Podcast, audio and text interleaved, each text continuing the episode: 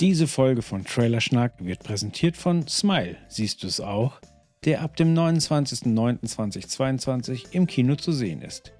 Wir wurden von den Köpfen hinter Smile, siehst du es auch, gefragt, welche Grinsen, Lachen und Lächeln aus der Film- und Serienhistorie in unseren Köpfen herumspuken. Da jeder von uns andere Momente im Kopf hatte, als wir die Frage hörten, mussten wir unbedingt diese Sonderfolge aufnehmen und darüber reden, was SchauspielerInnen, mit einem Lächeln oder einem Lachen ausdrücken können und wie man die gespielten Figuren wahrnimmt. In Folge 139 sprachen wir bereits über die Trailer zu Smile, siehst du es auch, und waren allesamt sehr angetan von der Anspannung, die der Trailer mit wenigen Mitteln auf uns übergehen lässt. Kurz zum Inhalt des Films.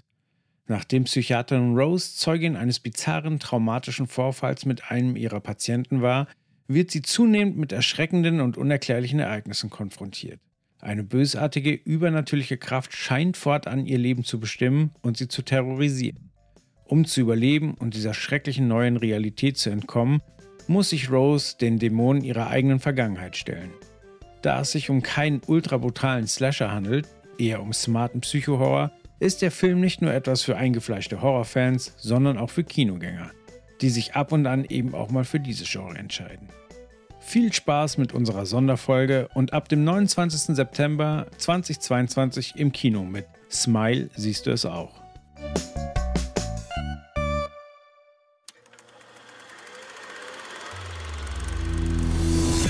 Vor den Filmen, Serien, Games kommt der Trailer. Nach dem Trailer kommt der Schnack. Spekulationen, Analysen, Kritik und Vorfreude. Hier ist Trailerschnack mit dem Besten aus Film, Serie und Gaming. Hallo und herzlich willkommen zu Trailer Schnack. Im September ist alles ein wenig anders und weil die erste September-Folge ausfiel, gibt es zum September-Schluss eine extra Packung Trailer Schnack statt der gewohnten Einspielerfolge. Stark, stark. Heute mit im SPU, dem äh, Schnack-Podcast-Universe unterwegs, frisch gekämmt und Corona entkommen. Steve Buchter, der Movie Steve. Steve, schön, dass du da bist. Ja, so richtig entkommen nicht. Äh, ich freue mich auch. Äh, schön, dich zu sprechen, endlich wieder nach langer, langer Pause. Und in einer gefühlten Toilettenbad-Zeitschleife gefangen, ein Mann, behaart wie ein Bär, zumindest am Kinn, Joel, der Podcastmacher Deutschlands. Joel, schön, dass du da bist. Yo, yo, yo, schön, dass ich dabei sein darf. Mein Name ist Christian Gürnt, ich bin auch da. Ich habe eine Grippe und klinge ein bisschen wie meine kettenrauchende Mutter kurz nach dem Aufstehen. Heute, wie gerade angekündigt, mit einer ganz besonderen Folge, die von Smile, siehst du es auch, präsentiert wird. Wir wurden von den Menschen hinter Smile, siehst du es auch, gefragt, ob wir nicht Lust haben, einmal redaktionell und frei Schnauze in der Kinohistorie nach Grinsen, Lachen und Lächeln zu schauen, die den BetrachterInnen nicht mehr aus dem Kopf gehen. Und was sollen wir sagen? Natürlich haben wir da Bock drauf. Den Smile-Trailer haben wir uns damals in Folge 136, ich habe extra nochmal nachgeguckt, angesehen und waren tatsächlich hellauf begeistert. Wer will, kann sich da gerne nochmal die Folge zu Gemüte führen. Und wir waren vor allem voller Erwartung, gerade auch ob des sehr gut eingesetzten Jumpscares zum Ende des Trailers, obwohl keiner von uns, was man ja auch sagen muss, wirklich Jumpscare-Fan ist, weil wir sagen, dass oftmals die faulste Art, Leute irgendwie dem Horror nahe zu bringen. Aber Hier hat es sehr, sehr gut Leider funktioniert auch im Trailer. effektiv. Leider auch super Abs- effektiv. Ne? Absolut richtig. Aber am 29.09. ist es jetzt soweit, da startet Smile, siehst du es auch im Kino. Die Kumpels von Radio Nukular sowie meine Wenigkeit verlosen auf den jeweiligen Instagram-Kanälen übrigens auch Tickets. Schaut mal rein, in den kommenden Tagen gehen dort die Gewinnspiele online. Wir jedenfalls kümmern uns jetzt im Zuge der Veröffentlichung von Smile, siehst du es auch am 29.09. um dieses kleine Special hier. Wir besprechen Grinsen, Lachen, Lächeln in Filmen, speziell Horror, die Auswirkungen auf den Zuschauer und Beispiele. Was macht das mit einem? Was braucht es, damit die Szene kickt? Gute und schlechte Beispiele, da gibt es ja genug in der Popkultur. Jack Nicholson beispielsweise in Shining, Nicolas Cage in Vampire's Kiss, Anthony Perkins in Psycho, Harvey Spencer in Das Omen, Christopher Waltz aber auch in Glorious Bastards. Ähm, doch bevor wir zum Thema kommen, natürlich die alte Frage, mit der jede Trailerschnack-Folge beginnen muss. Wie geht es euch eigentlich? Steve, mit dir fangen wir an dieser Stelle mal an. So, so förmlich heute. Du hast es ja schon gesagt, eigentlich habe ich äh, nicht viel zu lachen, wobei ich kann langsam wieder lächeln, denn äh, ja, wie gesagt, äh, es hat mich dann auch erwischt. Irgendwie ein bisschen uncool, so zweieinhalb Jahre später, äh, wenn es dann schon fast den angepassten Impfstoff gibt, sich dann noch Corona einzufangen, ist schon irgendwie saudumm, muss man sagen. Ich bin wirklich so ein Late Adopter, aber ich finde halt auch, ich nehme halt nicht jedes, äh, sofort jedes dahergelaufene Virus, weißt du? Es muss schon getestet werden. Ich brauche da Testberichte, Erfahrungswerte. Und wenn ich dann sage, ich glaube, das ist eine Sache, ich glaube, das setzt sich durch, das machen jetzt alle, dann hole ich das auch. Und äh, habe meine Frau dazu genommen, Tochter dazu, alle schön gleichzeitig, selbe Symptome, eine Woche lang flach gelegen ähm, und die zweite Woche immer noch sehr die Ausläufer zu spüren, aber jetzt auf dem Weg der Besserung. Äh, mein Arbeitgeber wird es freuen. Nächste Woche kann ich wieder starten und äh, das ist jetzt hier so. Äh, Trailerschnack, natürlich ist Trailerschnack keine Arbeit für mich. Ne? Ist natürlich ein einziges Vergnügen, mit euch hier zu podcasten, aber das ist so der Softstart in das Leben wieder zurück. Ähm, ich habe, was ich gemerkt habe, ist, durch diese Quarantänesituation und dadurch, dass halt auch äh, Frau krank und Kind krank und alles, ich hatte tatsächlich so ein bisschen so ein, so ein Laberdefizit und habe wirklich in den letzten Tagen Menschen per WhatsApp wieder unfassbar belästigt mit Sprachnachrichten. Hab wieder irgendwie lange Texte reingelabert und dann selber so, wo man so merkt, ich glaube, ich bin gerade echt unangenehm, aber es musste einfach raus. Deshalb mal schauen, was äh, so für die Sendung übrig bleibt. Ähm, nee, wir haben es überstanden. Kein super schlimmer Verlauf, aber es war schon, war schon kacke. Ähm, aber jetzt vorbei, jetzt lächle ich wieder und ähm, genau, und du hast ja gerade selber gesagt, du bist ja auch äh, schon wieder angeschlagen. Es ist die Zeit der Erkältungen und grippalen Infekte und äh, da hat auch Corona leichtes Spiel. Ja, ey, absolut. Äh, bei uns war es wirklich so, oder bei mir war es so, es waren ja gefühlt 35 Grad, dann war ein Tag so ein Mittelding und dann plötzlich waren es minus 16 Grad. So. Und während dieser Zeit hat es mich dann einfach erwischt und äh, komplett aus dem Leben genockt. Also wirklich komplett aus dem Leben genockt. Äh, fleißige Hörer wissen ja, ich fahre immer nach Köln, um da meine Uhren zu kaufen, äh, weil ich da meinen Uhrenhändler habe seit einem Jahr, bin ganz happy mit dem. Und ähm, der ist wahrscheinlich vor allem auch happy mit der dir. der, der, der, ist sehr happy mit mir, glaube ich, ja. Ähm, wenn, der, wenn, der, Papa mal wieder kommt und seine Brieftasche aufmacht, dann darf er einfach reingreifen und lacht mich dabei aus. So, haha, du Idiot, du Idiot. Naja, auf jeden Fall ähm, habe ich mir da aus äh, Köln was äh, mitgeholt und äh, Freunde, mit denen ich mich da getroffen habe, die waren dann auch einen Tag später krank. Also es war wirklich, ähm, da sind wir Early Adopter in diesem wobei, Jahr. Wobei, du da auch so ein bisschen gegen den Trend bist, weil eigentlich ist ja jetzt die Zeit, wir sind ja, das wissen ja unsere Hörer, wir sind ja alle hier Raum München beheimatet und eigentlich ist ja Zeit der Wiesengrippe jetzt. Ne? Du müsstest ja eigentlich ja. schön vom Oktoberfest dir was einfangen, aber nee, du machst Kontrastprogramm, schön äh, irgendwie da aus Köln, holst du dir da was, weil diese bayerische Grippe, das ist nichts für den Herrn Gürnt. Ne? Der braucht natürlich schön eine aus NRW. Das sehe ich nicht bei mir. Ähm, ja, aber dazu, bevor wir gleich zu Joel kommen, die gleiche Frage gleich zu Joel geht, ähm, ich habe das mit der, ich, ich habe auf der Rückfahrt habe ich gesehen, das war ja Wiesen, Wiesentag Nummer 1 dann, die Rückfahrt bei mir. Das war am äh, Samstag. Bin ich abends zurückgefahren und bin dann quasi, sonst mache ich es immer so, dass ich freitags hinfahre, sonntags fahre ich zurück. Dann habe ich quasi den Samstag, um mich mit Freunden zu treffen, Uhren zu kaufen und so weiter und so fort. Und da war es so, schnell rein, schnell raus. So, ich will einfach nur das Ding holen ähm, und, und will dann wieder heim. Und dann habe ich auf Instagram gesehen, ach guck mal, die Wiesen starten, ja, das ist ja schön für die Leute, ne? Da freue ich mich ja für die. Und dann fiel mir auf, aber erst am Münchner Hauptbahnhof fiel mir dann auf so, fuck, ich muss ja da jetzt durch. und ähm, es war halt irgendwie 23 Uhr und es war die erste Wiesenbahn tatsächlich. Kurz bevor ich in die Bahn einsteigen konnte, wurde ich von einem, ich sag mal so, leicht betrunkenen Mann äh, auf Bayerisch erstmal angeschnauzt, so, äh, warum ich denn keine Tracht trage. Das war quasi ähm, das, was ich daraus hören konnte, aus diesem, ich sag jetzt einfach mal Kauderwelsch, das mir entgegenkam. Und dann habe ich gesagt, weil ich nicht komplett hängen geblieben bin. Und ähm, das war die falsche Antwort, scheinbar. Das war scheinbar die falsche Antwort, zumindest nicht die, die er hören wollte. Und äh, da hat er mich weiterhin bepöbelt. Dann kam die Bahn, da setzte ich mich rein und habe schon gesehen, oh, das ist aber eine Bahn. Hier sind verschiedene Gefahrenherde sage ich mal. Ja, also hier ist der Kotzwirkbereich, da ist der vielleicht irgendwie Anpinkelbereich. Und ich habe dann eine, Ecke gesucht, wo ich wirklich sehr, sehr frei war von allem, aber was beobachten konnte. Und ähm, dann war es so, dass einer an der Bahntür stand. Und bei jedem Halt tatsächlich hörtest du nur so,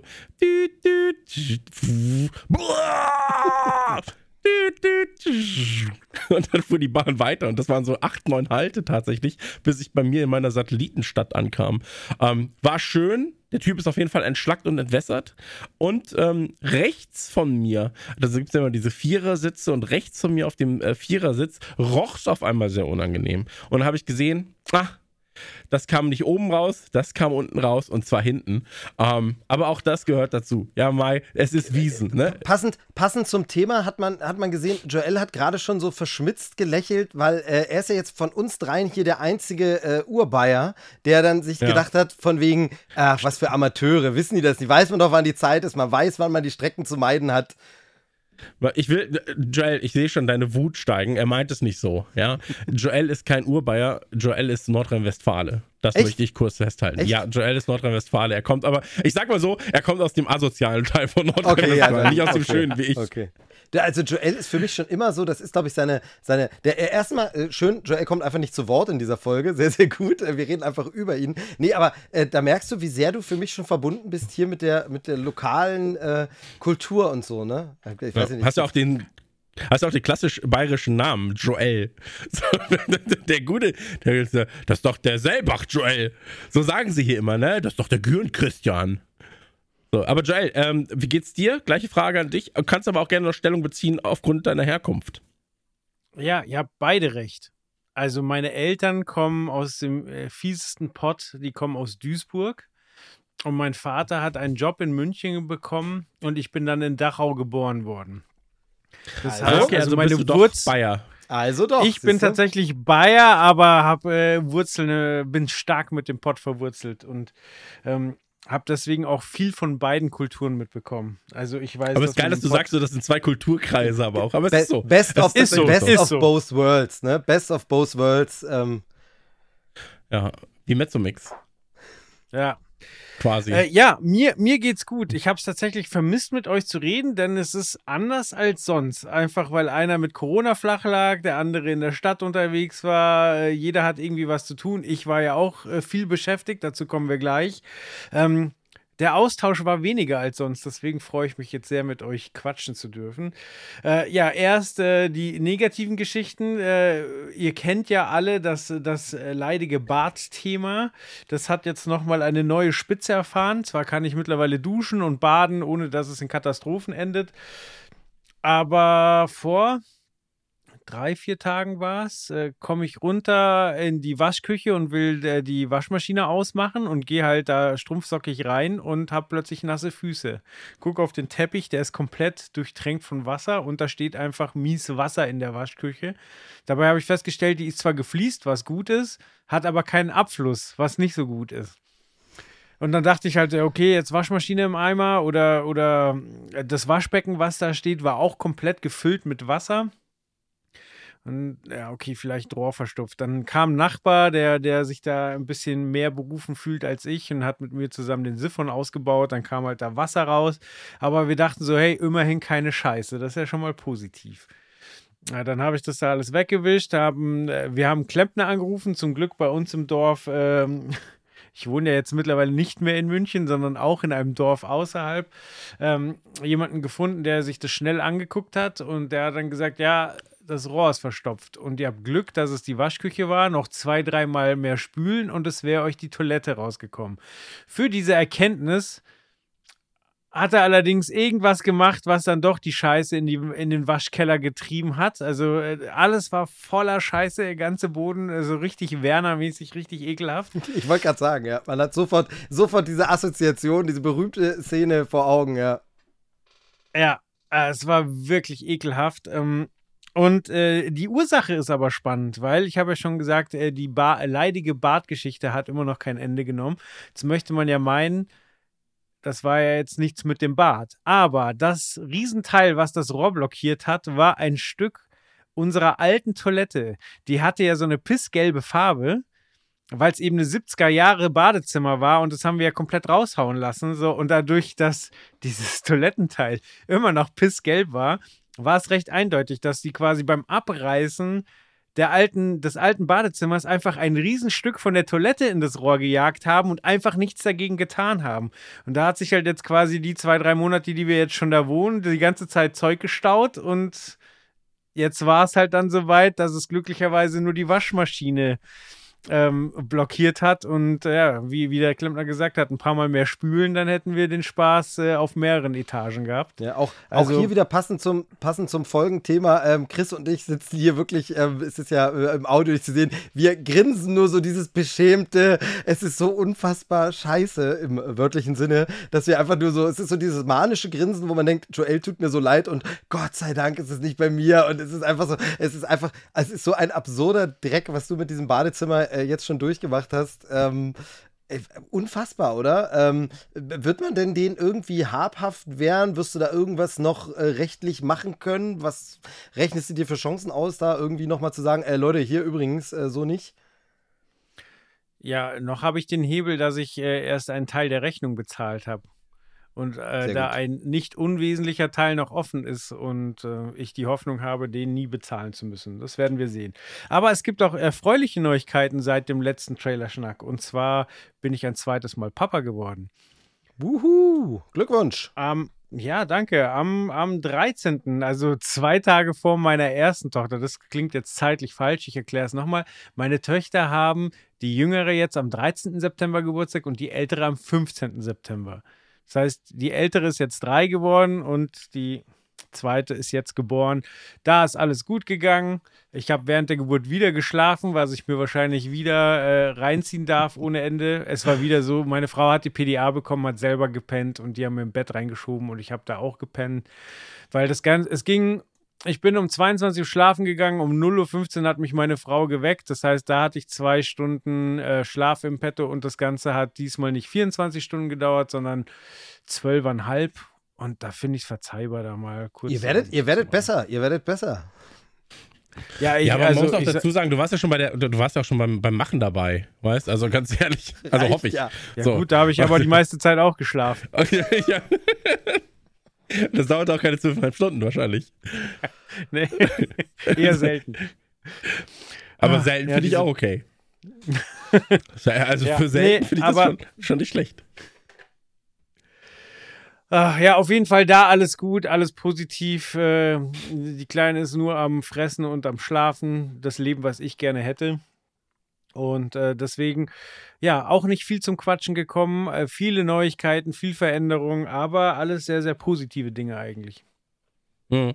Ich habe jetzt äh, vorhin auch darüber nachgedacht, weil ich ein, zwei unerfreuliche Briefe quasi aus dem Briefkasten für mich rausgeholt habe, äh, was Krankenversicherungen und so weiter anging und ähm, Verpflichtungen und äh, alles, was man so kennt. Ja, also Briefe als Erwachsener sind ja immer scheiße. Man, man kriegt ja ganz, also wie viel prozentual oder wie hoch ist der Prozentualanteil an positiven, tollen Briefen, die man bekommt? Vor allem mal von der deutschen. Genau, ja. also ich hatte gerade das, ich habe mir aus dem Urlaub, haben wir natürlich Postkarten und so überall hingeschickt. Und um genau das mal zu durchbrechen, habe ich mir selber auch eine geschickt. Das ist natürlich die einzige, die nicht angekommen ist. Das ist auch geil. Das ist einfach, also von daher, ja, nur ja, Rechnung. Jetzt hast du uns natürlich, äh, nur kurz, ja, ich weiß, was Joel sagen will. Äh, ich will Von das gleich sagen, weil ja, aber ich habe auch keine bekommen. Also ich möchte es nur noch mal hin äh, hier oh ja, irgendwie stimmt. kundtun. In dem Moment, als du es gesagt hast, hast du dich quasi selbst in die Nesseln gesetzt, äh, Herr Buchter ab sofort. Und ähm, demnach, naja, wie dem auch sei. Aber ganz ehrlich, ich hätte auch keine haben wollen. So. Ähm, das wusste ich. Aber doch. was ich, was ich sagen wollte, ähm, als Erwachsener kriegt man nur so Scheiße, ne? Und, und als Kind, wenn du da Briefe kriegst, ist meistens cool. Ich meine, als Erwachsener hast du mal, ich hatte jetzt letztens sowas von der Deutschen Bahn, hier 20 Euro Gutschein. Da war ich so, oh, das ist aber nett, ja? Muss ich aber trotzdem 40 umsetzen. so. Ähm, das heißt, es ist immer so ein bisschen an irgendwelche Dinge gebunden, ja? Also hier sind 20 Euro, wenn du 40, 40 bezahlst. Ähm, und als Kind so, da war die, meine, größte Sorge als Kind war irgendwann mal, und da musste ich darüber nachdenken, dass ich nicht den kompletten Buchrücken von lustigen Taschenbuch zusammenbekomme dass mir da irgendwann eine Ausgabe fehlen könnte. So, das war die größte Sorge, die ich als Kind irgendwann mal hatte. Und ähm, das war eine gute Zeit, weil ich kam auch drauf, weil mein Sohn ist ja jetzt eingeschult worden. Da kommen wir jetzt quasi direkt ein bisschen ins nächste Thema. Also nicht eingeschult, sondern. Wollte gerade sagen, wäre wär ein bisschen spät, wäre ein bisschen spät. Wäre ein bisschen spät, ja, ist ein bisschen langsam manchmal. Ähm, ein bisschen sehr langsam, vier Jahre zu spät. ähm, nee, aber äh, ist jetzt, ist jetzt auf einer erweiterten Schule und ähm, ich weiß noch nicht genau, ob es ihm da richtig gut gefällt. Manchmal ja, manchmal nein, glaube ich. Ähm, mir gefällt es jedenfalls ganz gut. Es ist alles sehr, sehr, ich sag mal so, sehr, sehr digital, macht zumindest den Eindruck. Du hast so einen Schulmanager online, wo du ihn krank melden könntest, wo du ähm, siehst, welche Klassenaufgaben es gibt und so weiter und so fort. Du kannst ja auch äh, Privatnachrichten an die Lehrer direkt schreiben, um Termine bitten und so weiter, wie in so einem Messenger. Das finde ich ganz cool. Dann äh, hat er einen höhenverstellbaren Schreibtisch. Da war ich auch so, hm, interessant. Elite-Schule, Ähm, war? Ja, nach München halt. Ähm, nee, und, äh, und, und äh, es ist so, dass sie so digitale Tafeln haben. Fand ich auch spannend. Ähm, aber ist natürlich auch, glaube ich, mittlerweile, ich bin jetzt einfach 30 Jahre aus der Schule rausgefühlt. Ja. Ähm, Aber, äh, weil ich glaube, du- das ist auch schon relativ Standard in vielen Genau, weil, Bereichen. weil du gerade meintest, du weißt noch nicht, ob es dir gefällt, muss man auch noch mal für die Hörer dazu sagen, hier in Bayern ist ja auch erst seit zwei Wochen wieder Schule. Also ähm, Mhm. ist ja tatsächlich so äh, irgendwie, weiß nicht, in Berlin und Brandenburg, ich glaube, die sind schon seit gefühlt drei Monaten wieder sind in der zwei Schule. Schuljahre wieder weiter. Genau, die denken so von wegen, hä, wieso weißt du das noch nicht? Also äh, tatsächlich, hier hat die Schule ja gerade erst wieder angefangen. Ähm, für, für, meine, für meine Tochter tatsächlich jetzt sogar erst eine Woche, weil eben Corona und krank ging das Schule Ja. erstmal mit Pause los. Ähm, aber von daher, ja, bin ich gespannt, was du dann so berichtest. Ähm, man hört ja sehr viel. Weil genau wie du sagst, wir sind alle jetzt schon sehr, sehr lange aus der Schule raus, dass es so krass mit dem Druck dann anzieht. Wirklich ab dritte, vierte Klasse und weiterführende Schulen wird es dann immer krasser und so. Und da bin ich, bin ich ähm, immer sehr, sehr hellhörig und gespannt, was du so erzählst und berichtest, weil man dann so ein bisschen sich mental darauf einstellen kann. Was erwartet uns dann? Wird es, also mir graut ja wirklich vor so Hausaufgabenbetreuung, weißt du, ab vierte, fünfte Klasse, wenn ich dann da stehe und offenbaren muss, dass ich einfach ein Mathe-Idiot bin, zum Beispiel. Ähm, und, und dann hat das Kind Druck und dann kannst du als Eltern vielleicht nicht richtig helfen und so. Ähm, von daher bin ich sehr, sehr gespannt, was du so erzählst dann. Also, da waren wir jetzt noch nicht, dass ich nicht helfen konnte, ähm, weil aber auch jetzt noch keine Fremdsprache dabei ist, die ich nicht spreche, zum Beispiel. Ja, wenn jetzt Französisch dabei wäre, wäre ich auch so, ja, parlez-vous français, je m'appelle Christian, Ende Gelände, so, ne? Ähm, dann ist halt vorbei. Aber da waren wir jetzt noch nicht, das ist alles easy. Aber der Druck auf die Kids ist schon sehr hoch und wir hatten natürlich auch das Pech, sag ich mal, dass ab zweiter Klasse natürlich Corona war, was dann als sie wieder zurück in die Schule gegangen sind, für vermehrt Stress gesorgt hat. Ähm, weil das einfach, weil weil jetzt zum Beispiel bei meinem Sohn war es so, der hat halt hier immer einen Ansprechpartner mit mir, der 100% der Zeit quasi 24-7 da wäre. Und da ist es dann so, in der Klasse muss man sich auf einmal eine Lehrerin mit 25 Schülern teilen, ähm, was natürlich für Frust Ja. sorgen kann, wenn man irgendwo nicht weiterkommt und dann erstmal knobelt, nicht weiterkommt, 10 Minuten wartet, blittet. Ähm, aber das soll gar nicht das Thema sein. Aber es ist auf jeden Fall einhergehend, aber jetzt gerade für mich ein großer Unterschied wieder, frühes Aufstehen tatsächlich. Ähm, also jetzt noch früher, weil die Schule weiter weg ist. Sie ist genau 2,97 Kilometer weg und ab drei Kilometern kriegt er ein Busticket. Das fand ich sehr gut. Fand ich witzig tatsächlich. Ähm, und da war es dann auch so, das habe ich auch gemerkt. Ähm, ersten Tag habe ich ihn noch hingebracht, mit, gemeinsam mit seiner Ma. Weil erster Schultag will man sich natürlich auch alles angucken. Dann, man durfte dann ganz kurz in die Klasse mit rein. Ähm, und ist dann nach zehn Sekunden auch wieder rausgeschickt worden und dann war quasi die erste, das erste Mal Schule. Dann hat man ihn noch abgeholt und für mich war das natürlich, ist das morgens immer ein guter, guter Walk gewesen, ne? Drei Kilometer hin, drei Kilometer zurück, bis sechs Kilometer und es ist nicht mal acht. Ne? So, ich hatte die Hunde dabei, die Hunde waren schon eine Stunde draußen, alles ist gut. Ähm, dann das gleiche mit abholen, drei, drei Kilometer hin, drei Kilometer zurück, auf einmal hast du zwölf Kilometer um 11 Uhr mittags schon äh, abspaziert. Und das war für mich sehr gut, das war für die Hunde sehr gut. Und irgendwann kam der Sohn und meinte so, ah du Papa, ey, mm, kannst du mich vielleicht nicht dahin bringen? Das ist mir ein bisschen peinlich, weil keiner wird hingebracht, nur ich jetzt so. Mm. Da war ich so, du hast so einen coolen Papa. Ja. Mann. Das Herz, Hab ich das Herz bricht. Das Herz bricht. ja, ja, ja, absolut, absolut. Das Herz ist so ein bisschen gebrochen, aber ich, ich meine, ich kann ihn ja komplett verstehen. Ne? Also ich habe jetzt auch nur mal gucken wollen, wie lange das so gut geht, dass ich da mitgehe. Ähm, und, und vor allem auch einfach, weil es mir gut tat, ne? weil ich halt viel Schritte schon gesammelt habe, bevor ich losgegangen bin ähm, oder bevor der Tag losgegangen ist. Und jetzt geht er alleine und ähm, hat dann das Handy dabei, ruft mich dann an, wenn er quasi aus der Schule, wenn die Schule vorbei ist, wenn er nach Hause fährt, ruft er mich kurz an und so weiter. Er wird schon erwachsen jetzt, ne? Ja, sie werden, so schnell, da- sie werden so schnell Ah. groß. Ey, total die Floskeln, aber es ist wirklich so. Also ich merke Ja, es ja. unserer schon und es ist wirklich, es ist so krass. Ähm, und die Sorgen werden halt einfach nicht weniger, eher im Gegenteil, ne? Es ist wirklich so. Ja, vor allem jetzt ist er auf einer Schule, wo auch so Kinder rauchen und sowas, wenn sie Ja. vor das Schulgelände verlassen. Ne? Dann siehst du auch, wenn die Kinder vor den Schulgeländen rauchen und du bist so, boah, auf so einer Schule ist er jetzt. Oh, da ist ja, mein kleines Baby ist auf so einer Schule für so große Leute. Naja, aber ähm, auf jeden Fall, das äh, spannend. Dann Grippe. Äh, Modern Warfare 2 Beta ist gestartet und ich muss mit euch Deppen hier rumsetzen, was mich gerade richtig abfuckt. Danke, ehrlich gern, gesagt. gern. Kein Und Problem. du fragst dich, warum du keine Postkarten bekommst von mir. Also, Ja, aber äh, Modern Warfare 2 Beta auf jeden Fall gestartet, macht richtig, richtig viel Spaß, habe ich richtig, richtig Drang drauf. Dann äh, Wandering Village. Ich, übrigens durch Grippe und Co. Ich bin die ganze Zeit am Rülpsen und Furzen. Also, falls ihr irgendwas hört, es tut mir sehr, sehr, sehr, sehr leid. durch Grippe Ähm, ist schon klar. Ja, es ist wirklich so. Genau. Als ich wäre das Zeit sonst anders. Chris. Als Nein, ich wäre hab das wirklich die sonst ganze anders. Zeit aufstoßen. Ich fühle mich wie so ein Kessel frisch gezapftes. Ähm, dann Wandering Village. Äh, sehr, sehr schönes Spiel. Kann man sich mal angucken, wenn man auf Aufbaustrategie spielt, äh, Spiele steht. Ähm, man ist quasi in so einer 2,5D Welt, baut da sein eigenes Dorf aus, ist, äh, auf, ist ein Survival-Game. Wenn man rauszoomt, sieht man, dass man nicht irgendwo auf, ähm, auf einer Erde ist, ja, sondern man baut sein Dorf auf einem großen Dinosaurier, der durch die Welt läuft. Und ähm, wenn man dann weiter rauszoomt, sieht man halt, wo der Dinosaurier entlang läuft, welche Wege er geht. Man kann dies auch ein bisschen mitbestimmen.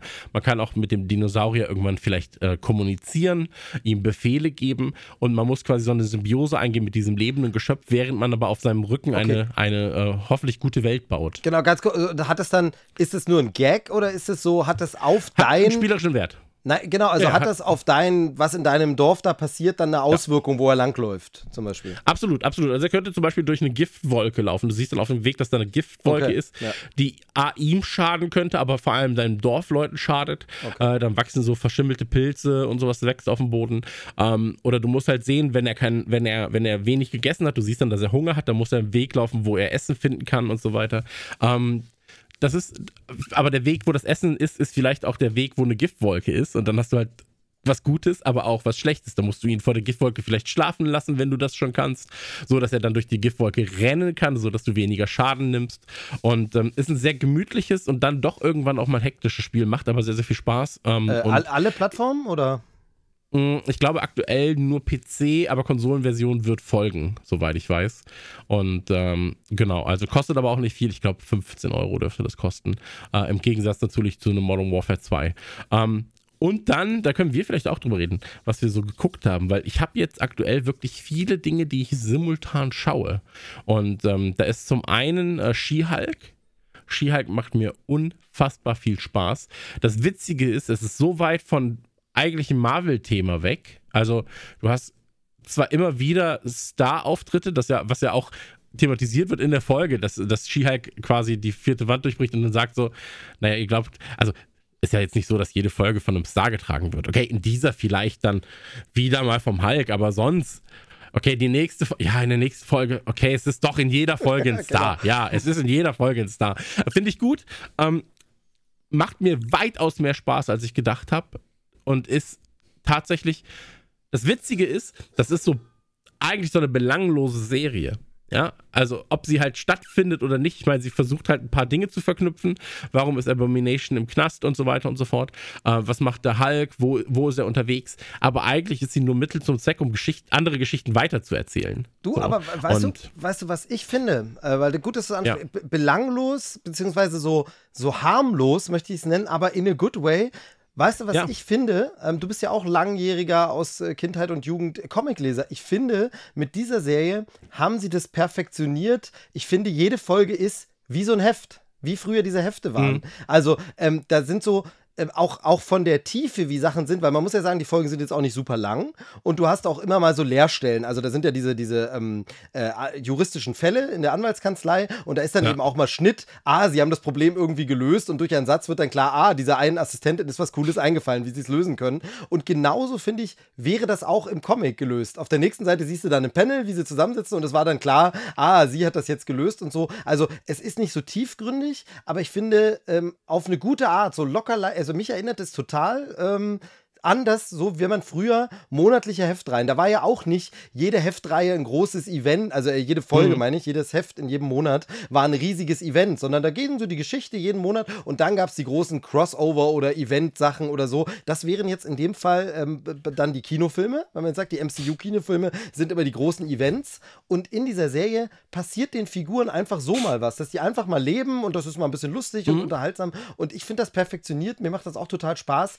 Ich hatte jetzt ja durch Corona, eben dadurch, dass ich ein bisschen ausgefallen war und auch wirklich äh, flach lag mit Fieber und allem, paar mehr Folgen angesammelt und konnte dann mal drei Folgen am Stück gucken und dann war es wirklich so, ähm, ja, wunderbar. Also es ist wirklich wie so kleines, nettes, ich lese ein Comic-Heft. Also für mich ist She-Hulk wirklich die erste Serie, die das so richtig, weil wir haben bei sowas wie Falcon and the Winter Soldier und WandaVision ja noch sehr diesen durcherzählten, oh, am Ende mhm. will ich gleich wissen, wie es weitergeht. Und She-Hulk ist für mich sehr wie, ich nehme mir ein Heft, lese das, oh, nächstes Heft, lese das. Also macht mir, macht mir auch unfassbar viel Spaß.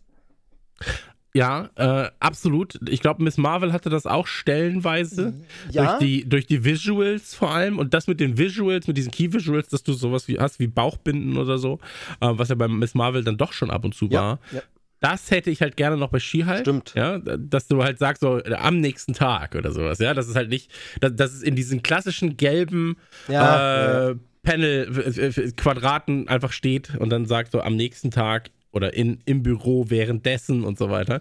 Aber sonst, mir macht She-Hulk richtig, richtig viel Spaß. Erster Trailer haben wir damals auch gesagt, so, ey, keine Ahnung, was wir davon halten sollen. So, hoffentlich geht's nicht in diese, ja, also, ey, ich finde, die, die, die Serie hat sich von Folge zu Folge extrem gesteigert, ohne dabei aber die Grundzüge zu verlieren. Und die Grundzüge hier ist, dass es eigentlich relativ down to earth ist, was du schon ja. gesagt hast. So, du hast halt äh, beispielsweise mal Wong dabei, der einfach Gast ist, ja. Du, aber hier fühlt sich das wirklich wie ein Gastspiel an. Und ähm, das finde ich sehr, sehr schön. Und äh, ich meine, wir könnten jetzt natürlich jede Folge auseinandernehmen. Was macht Bruce auf dem Raumschiff? Was ist es für ein Raumschiff und so? Kann man alles erklären, muss man aber, glaube ich, gar nicht mal, weil das spielt eh alles auf den Secret Wars und so weiter raus. Also, ähm, wie du gesagt hast, die großen Filme, die jetzt kommen äh, in Phase äh, 5 und 6, das sind halt quasi die äh, Special-Sonderhefte, die dann eben über sowas wie She-Hulk transportiert werden. Und ähm, ey, ganz ehrlich, so, allein als die, als die ähm, Kopfbedeckung von Daredevil da kurz zu sehen war, war ich so, oh Mann, hab ich Bock drauf, hab ich ja, Bock drauf. Total. Und dann, dann gab es jetzt diese Lückenfüller-Folge wieder, äh, wo sie aber auch direkt am Anfang sagt so, ja, das hier ist eine, das hier ist eine Hochzeitsfolge. Hier wird nicht viel passieren, Leute. Genau, ja. so, fand ich aber auch wieder sehr, sehr charmant. Äh, auch um, dieses, Joel, was dieses, sagst du? Äh, ganz kurz noch dieses Spiel mit den Titeln am Anfang auch immer sehr schön. Äh, Just Jen ja. oder She-Hulk bei Titania. Ähm, und äh, ganz witzig, äh, Titania kann man tatsächlich auch auf Instagram äh, folgen, hat einen eigenen Instagram-Account und bewirbt dann die Produkte und so. Ähm, auch sehr, sehr lustig, mag ich immer dieses Marketing-Verlängerung in Social Media. Voll, voll. Ähm, was sagst du, Joel, äh, zu She-Hulk? Oder hast du noch nicht reingelöst? Doch, ich bin auf Stand, ich bin auf Stand. Ich mag es sehr. Und mir gefällt, äh, mir gefällt es immer bei Marvel, wenn man merkt, so, hey, sie nehmen sich jetzt ein neues Genre vor. Also genau. vom ja. Thriller zum Actionfilm. Und das ist jetzt so die klassische 90er Jahre Anwaltsserie. Natürlich mit dem gewissen Marvel-Extra, aber das genieße ich gerade sehr. Es macht wirklich viel Spaß. Voll. Und vor allem haben jetzt auch ich sag mal, Charaktere, die sonst komplett untergegangen wären und nie Beachtung finden würden, die kannst du halt in so eine Serie jetzt einfach mal als, als äh, Klient zum Beispiel reinholen. Ja, genau. so. Voll. Ähm, was ich auch gesehen habe, House of the Dragon, ich habe die aktuelle Folge noch nicht gesehen, also, also die sechste, fünfte, sechste. Äh, du meinst, wo hier sein? die Hauptfigur stirbt, diese mit dem krassen Todesszenen? 60 Minuten Todesszene. Genau. So. Sie stirbt wie so ein Dragon Ball Film, aber 60 Minuten Kampf. ähm, nee, gefällt mir auch sehr, sehr gut. Und äh, das heißt ja bei mir doch schon ein bisschen was, weil ich ja bei Game of Thrones nie richtig reinkam. Und ähm, House of the Dragon tatsächlich dafür sorgt, dass ich jetzt gerade Lust habe, danach Game of Thrones zu gucken.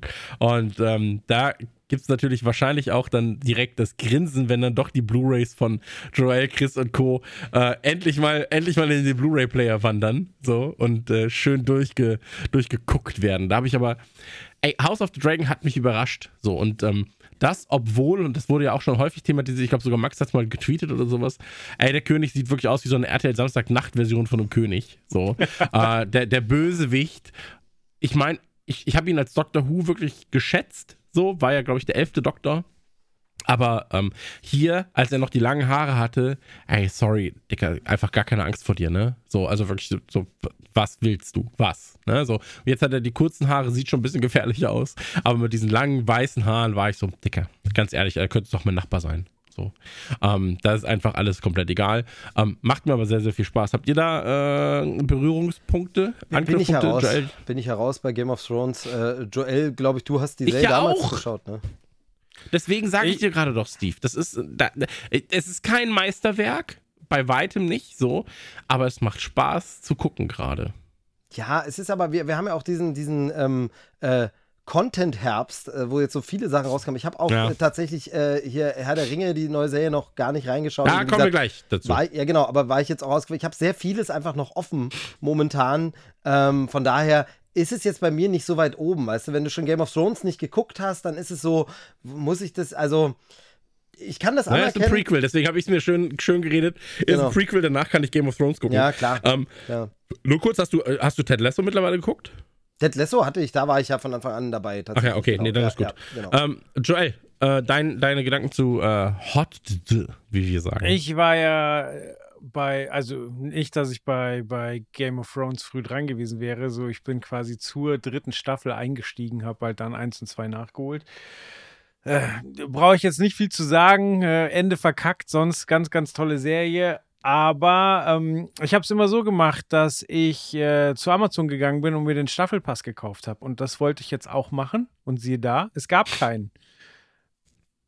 Und da gut, ich dann, dann, ja, dann war ich beleidigt. Dann habe ich das geskippt, weil ich hätte es gern wirklich Staffel, staffelmäßig gekauft, sodass es mir dann hinterher gehört und dass ich nicht auf irgendwelche Streamingdienste angewiesen bin. Deswegen habe ich es diesmal geskippt und habe mir stattdessen die vierte Staffel Westworld gekauft, die ich dann aber auch äh, sehr schleppend gucke, weil, wie ihr schon gesagt habt, einfach so viel anderes rein, reinregnet. Um, um da jetzt den Übergang hinzukriegen, ähm, es hat ja auch äh, die, äh, ich glaube, Milliardenserie, also abartig teuer äh, Herr der Ringe bei Amazon Prime angefangen. Bin bei der ersten Folge eingeschlafen und bin aufgewacht und mir war einfach klar, ich bin so raus aus dem Herr der Ringe-Thema. Also äh, das packt mich einfach nicht so. Also ich kann, kann den Produktionsaufwand wertschätzen. Ich sehe, dass das gut aussieht, dass das teuer aussieht. Aber wenn ich gut und teuer will, dann bin ich halt gerade doch eher bei Star Wars und, äh, und äh, lass mich da reinsaugen. Und Herr der Ringe ist mir einfach zu langweilig. Ich weiß, damit werde ich jetzt ganz viele Herzen verletzen, aber ist so. Ja, äh, ich kann das auch unterschreiben. Ich bin tatsächlich auch in der ersten Folge eingeschlafen, habe sie dann nochmal, also nicht lange, drei Minuten oder sowas, so kurz so. Ähm, das, also der Aufwand, der in der Produktion steckt, ist unglaublich. Es sieht unfassbar gut aus. Vielleicht mit die schönste Serie, die ich bisher gesehen habe, was, was halt das Design und so weiter angeht. Ähm, aber es catcht mich einfach null. Also es catcht mich wirklich überhaupt nicht. Und ich habe jetzt alle Folgen gesehen, die aktuell verfügbar sind. Aber es ist mir einfach zu egal, von vorne bis hinten. Aber das war mir von, das war mir eigentlich auch schon von Beginn an klar. Ich wollte ihm trotzdem eine Chance geben. Ähm, ich bin ja auch kein Herr der Ringe Filmfan und, und äh, Buchfan und so weiter. Das ist mir, dafür ist mir das Universum einfach zu egal. So, wenn ich Orks haben will, dann das Warcraft-Universum. Auch wenn es nur ein Abklatsch ist von Herr der Ringe am Ende. Ähm, aber das, der, das, catcht mich halt ein bisschen mehr so. Bei mir ist es ja so, tatsächlich, wie es vielen geht, dadurch, dass die Filme damals im Dezember ja mal angelaufen sind, Herr der Ringe, ist es für mich sehr so mit Weihnachten oder auch Neujahr, Januarzeit, Winter jedenfalls verbunden. Und ich könnte mir vorstellen, weil mir geht es gerade ähnlich, ich, irgendwie habe ich da nicht so, ich habe gerade irgendwie nicht so ein Interesse dran, obwohl es dann, wenn ich es gucke, vielleicht super ist. Aber ich könnte mir vorstellen, wenn ich den nächsten Durchgang mal wieder Herr der Ringe gucke, was vielleicht Weihnachten passiert oder im Januar oder so, dass ich dann nach den drei Filmen denke, ach Mensch, jetzt sind wir durch. Ach, da gibt es ja noch diese Serie, jetzt schaue ich die mal. Also das könnte ich mir vorstellen, dass ich es dann gucke, wenn ich gerade sowieso wieder drin bin. Weil das ist bei mir oft so, wenn ich dann Herr der Ringe mal gucke, dann bin ich auch wieder drin und denke dann, oh, jetzt bist du so, jetzt würde ich auch gerne noch den Hobbit gucken. Dann gucke ich den denke wieder, was für eine Scheiße. Aber jedenfalls, ähm, vielleicht gucke ich dann diesmal äh, nach der, wenn ich das nächste Mal die Trilogie geschaut habe, dann in die Serie rein. Aber es ist so nichts, was jetzt so drängt. Und dann sind wir ja auch wieder bei diesem Thema, was wir jetzt öfter haben. Wir müssen jetzt auch gar nicht so tief reingehen, sonst wird diese Folge sowieso wieder viel zu lang. Ist dieses mit den Prequels. Es treibt mich da auch nicht so sehr, das zu gucken, weil ich nicht so das Gefühl habe, dass mir was fehlt, wenn ich es jetzt nicht gleich gucke. Also, ich habe so das Gefühl, das Prequel kann ich auch später noch gucken, weil sie können mir jetzt nicht verraten, dass am Ende irgendwie äh, Sauron nochmal kommt, weil das weiß ich ja eh schon, was später passiert. Also habe ich nicht so eine Spoilergefahr, habe nicht so dieses Gefühl, jetzt will ich dabei sein, jetzt ist der Moment, wo man, wisst ihr noch, was wir, wie wir alle damals geguckt haben, wie das Finale der Serie war, sondern es ist so von wegen, ja, so ein Prequel kann ich auch irgendwann mal nachholen und deshalb treibt es mich da nicht so hin. Ich verstehe deinen Punkt. Äh, ich kann ihn auch halbwegs unterschreiben. Also, ich, ich wollte was ähnliches sagen tatsächlich, weil ich das Gefühl habe, dass jetzt gerade sehr, sehr wenig über Serien selbst in unserer Bubble geredet wird. Also ich kann mich noch an Wonder Vision erinnern, wo man danach dann irgendwie so ein bisschen, ja, träumt sie das nur? Ist sie quasi das Schutzschild? Oder was passiert da? Ist Vision real, was ist mit den Nachbarn und so weiter. Ähm, das habe ich jetzt gerade gar nicht. Nee, so, oder bei Lost damals natürlich auch, ne? So, man hat halt immer diskutiert. Ähm, Dexter, auch eine Folge, wo man dann irgendwie mal diskutiert hat. Ähm, und hier, das fehlt so ein bisschen. Also ich meine, bei She-Hulk macht es keinen Sinn, weil es ist am Ende egal. Jeder weiß schon, dass Devil, Devil auftauchen wird, etc. Ähm, House of the Dragon habe ich obwohl es unfassbare Einschaltquoten hier reinfährt. Ne? Also ich hatte jetzt gelesen, ja. 11 Millionen Leute haben die erste Folge gesehen in den USA allein irgendwie. Ähm, also zum, zum Start wirklich, innerhalb der ersten 24 Stunden so. Ähm, was ja Wahnsinn ist. Ist, äh, glaube ich, der beste Serienstart einer Nicht-Disney-Plus-Serie ja. aller Zeiten oder sowas. Äh, also ist ja immer so, der beste Serienstart, dann so immer in klein so, äh, eine ausländische Produktion am 21.04.1999. ne? Also äh, hat auf jeden Fall gute, gute Werte gefahren. Und Herr der Ringe zum Beispiel auch. So, vielleicht wird es nicht an mich herangetragen, weil jeder weiß, dass ich nicht der krasseste Herr der Ringe-Fan bin. Aber ich habe auch nicht das Gefühl, dass ich einfach drüber stolper und Vielleicht. Leute sich darüber diskutieren. Die einzige Diskussion, die stattfindet, ist natürlich die, hat Tolkien das so gewollt, ja oder nein? So, ne? Aber das ist keine Diskussion, die ich jetzt gerade zulasse im Sinne von, über die Serie wird wirklich geredet, weil am Ende wird einfach nur ein Thema sehr, sehr aufgebauscht. So. Und ähm, genau, da kann man dann stehen, wie man will. Vielleicht so. nur, nur ein, ein Gedanke dazu. Also verstehe ich, ähm, nehme ich auch so wahr, könnte mir aber noch ist nur eine Überlegung, nicht empirisch untersucht, aber ähm, liegt vielleicht auch an der Startzeit eben jetzt. Es war noch Sommerpause, Sommerferien, mhm. immer mal weg, während, wenn man WandaVision zum Beispiel überlegt, das war so Anfang Pandemie, alle sowieso zu Hause ähm, und es gab nicht viele große Themen und jetzt sind so viele Themen, dass es sich verteilt. Es sind Leute noch im Urlaub, man ist noch nicht wieder da. Wenn wieder mehr so ein geregeltes, typische Herbststaffel läuft und man hat regelmäßig mit den Kollegen in mhm. Meetings zu tun, dann kommt auch wieder dieses, ah, Serien, Smalltalk, hast gestern hier geguckt geguckt und so. Jetzt ist es halt so, dass viele Leute wirklich noch im Urlaub waren und also eben tatsächlich so Sachen wie, ja, ich kam noch gar nicht zum Gucken. Ich war jetzt gerade erstmal noch im Urlaub, jetzt sind noch Sommerferien rum. Wenn das Schuljahr jetzt wieder läuft, dann gucke ich wieder jede Woche. Vielleicht liegt es auch daran, einfach wirklich am Start und dass man in der Winterzeit wieder mehr gemeinsam Sachen guckt, ähm, könnte ich mir vorstellen. Joel hat es gerade schon gesagt, er ist aber dafür in Star Wars drin. Uh, Joel Andor gib mal kurz deine, deine Meinung ab. Ich glaube, da haben wir nämlich hier zwei unterschiedliche Lager, Joel und ich und auch Steve in einem weit entfernten davon. Ja, also ich bin ähm, mit sehr hohen Erwartungen reingegangen und die werden bis jetzt komplett erfüllt. Also wir haben, ein, ein, das muss ich Steve zugestehen, sehr langsames Erzähltempo, aber ich bin wahnsinnig davon beeindruckt, ähm, wie viel besser es visuell ist als Mandalorian. Und das das hat mich wirklich kalt erwischt, weil ich fand, Mandalorian sah hammermäßig aus. Und wir haben ja auch viel über, über die Art und Weise, wie es produziert worden ist, quasi wie man da Technik einsetzt, um quasi viel mehr zu realisieren als mit einem Greenscreen, sodass es besser aussieht. Ich habe mir das ja alles reingezogen und jetzt sehe ich einfach äh, Endor und stelle fest, die machen es anders und es sieht nochmal viel, viel besser aus. Also das finde ich hat mit einer Serienoptik gar nichts mehr zu tun, sondern das sieht einfach aus wie ein krasser Star Wars-Film. Ähm, ja, also das ist von den Machern von Rogue One und das spürt man einfach. Und äh, jetzt bin ich sehr gespannt, wie es weitergeht. Ich bin, wie gesagt, erst Mitte der zweiten Folge, weil das Kind immer aufwacht. Aber bis jetzt habe ich sehr, sehr viel Spaß damit. Ich würde das auch so unterschreiben. Ich bin ja von uns dreien, glaube ich, der, der am wenigsten mit Star Wars anfangen kann. Ähm, ich finde Star Wars okayisch bis gut stellenweise. Ähm, ich muss auch sagen, dass mir die neue Trilogie, also die, die 8, nee, 7, 8, 9, nee, 8, 9, jetzt muss ich kurz zählen, doch 7, 8, 9, ja. 7, ähm, 8, 9 sind tatsächlich meine liebsten drei, muss ich dazu sagen.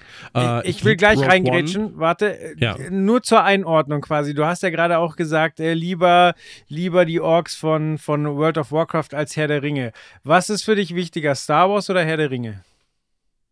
Beides. Also, egal was davon stirbt, wäre es. Äh, nee, wenn dann Star Wars. Ja.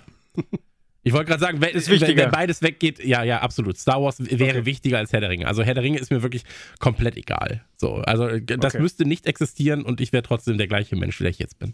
Ähm, was ich aber sagen wollte. Ähm, Und ich finde Andor, Andor, Andor, ähm, schafft es, mich als Nicht-Star Wars-Fan komplett abzuholen.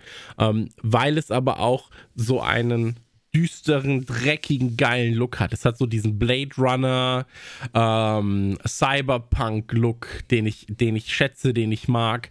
Ähm, es hat irgendwie Charaktere, die in jedem anderen Film, und das ist natürlich ein Kritikpunkt, den Steve auch anbringen kann, so, es hat halt zu Beginn gefühlt wenig mit Star Wars, Star Wars zu tun.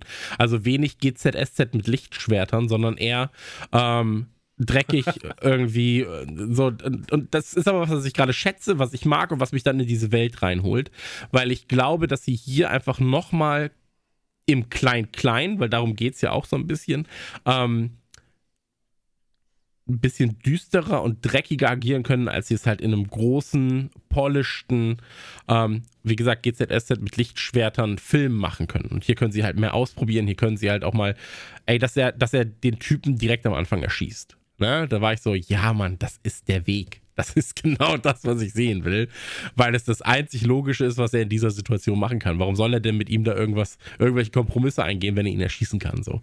Und ähm, das finde ich geil, das macht mir Spaß und deswegen ähm, werde ich diese Serie auch weiterverfolgen. Und äh, Kritikpunkte kann ich auch verstehen. Es wird super langsam erzählt, aber ich finde das gut. So, ich finde das sehr, sehr gut und ähm, ja, also von, von den Serien, die zuletzt kamen, Mandalorian, äh, Book of Boba Fett, äh, Obi-Wan, ähm, ist das die einzige Serie, wo ich wirklich sage, ich bin completely into it. Alle anderen waren so, ja, guck ich entweder äh, Mandalorian oder ist mir halt eigentlich auch komplett egal, Book of Boba Fett und sowas. Ich kann das schätzen. Ich, ich, was ich daran liebe, ist halt, ich kriege als Marvel-Fan einen kontinuierlichen Output, der besser ist als alles, was wir in den letzten 20 Jahren überhaupt hatten. So, also immer auf einem extrem hohen Level und wir reden hier, wenn wir kritisieren, kritisieren wir oftmals halt so schon sehr klein, klein, ne, so. Also wir sagen ja nie, das war komplette Grütze, sondern es hat immer seine, ey, auch in Miss Marvel war ich jetzt nicht der, war ich, fand ich, fand ich schön, fand ich, fand ich sweet, war ich jetzt nicht direkt die Zielgruppe, aber es gibt eine Zielgruppe für genau dieses, diese Art Serie so. Ähm, und es überrascht oftmals. Und ich glaube, bei Star Wars ist es auch so, ich finde es geil, dass sie verschiedene Dinge ausprobieren, dass sie unterschiedliche Wege gehen, dass sie verschiedene Zielgruppen ansprechen. Und ähm, das machen sie gerade gerade sehr, sehr, sehr, sehr gut. Und das würde ich mir eigentlich auch von anderen Leuten wünschen, dass sie mit ihren Marken so umgehen, wie Disney es gerade tut. So, mit Marvel, mit, äh, mit Star Wars. Ich hoffe halt, dass andere Disney-Marken da jetzt auch noch ein bisschen bisschen nachgepusht werden, weil die haben ja einfach auch noch ganz, ganz viel auf Halde, was große Marken angeht. Ähm, und die könnten eigentlich auch so ein Star Wars, Marvel ähm, Ding gebrauchen. So, wenn ich, wenn ich an viele andere Filmreihen denke, die sie auch machen könnten. Äh, Steve, genau, es äh, Also nur für, nur für die Hörer, damit die sich jetzt nicht wundern, ob sich hier irgendwie ein Teil, äh, die Platte gesprungen ist und sie einen Teil verpasst haben, weil ihr schon so ein bisschen angeteasert habt, meine Meinung. Wir haben uns natürlich in unserer äh, internen WhatsApp-Gruppe schon so ein bisschen ausgetauscht und ganz kurz, ähm, ich will es nur, ihr habt ja vieles schon gesagt und es kam jetzt auch schon so ein bisschen durch, ähm, hat glaube ich jeder jetzt verstanden, dass ich nicht ganz so begeistert bin von äh, Andor oder Endor. Ich sage auch immer irgendwie lieber Andor, weil ich finde Endor klingt halt immer wie der Waldmond, der, Mond. der, der Evox, auch wenn er anders geschrieben wird.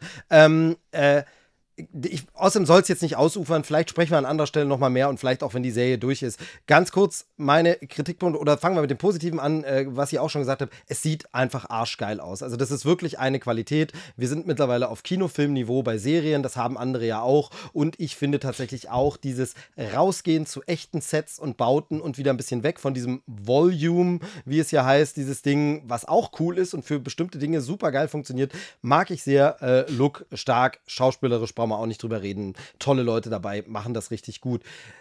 Kritikpunkte meinerseits zum einen, ich verstehe, dass ganz viele Leute sich sehr daran gestört haben, dass äh, Book of Boba Fett und äh, Mandalorian und so nur noch Fanservice waren. Das hat auch mich gestört, weil ich gerade auch nicht so ein riesen Dave Filoni Fanboy bin, der alles Clone Wars aufgesorgt hat und der das dann toll findet, wenn dann irgend so Kopfgeldjäger-Typ aus Clone Wars nochmal auftritt, den man nur kennt, wenn man die Serie kennt, wenn dann nochmal Ahsoka Tano vorkommt, die eigentlich aus einer anderen Serie kommt, die man nur da kennt. Das war mir auch alles zu viel Fanservice. Ich brauche keine Serie über Boba Fett, weil das Mysterium für mich damit zerstört wird deshalb verstehe ich die Kritikpunkte dahingehend, dass dann alle jetzt sagen, oh, bei Endor endlich was anderes, weg davon.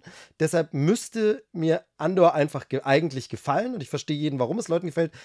Für mich ist das aber nicht Star Wars. Also jetzt bin ich niemand, der nur noch Fanservice will, aber für mich ist die Star Wars-Welt eine andere, war immer eine andere.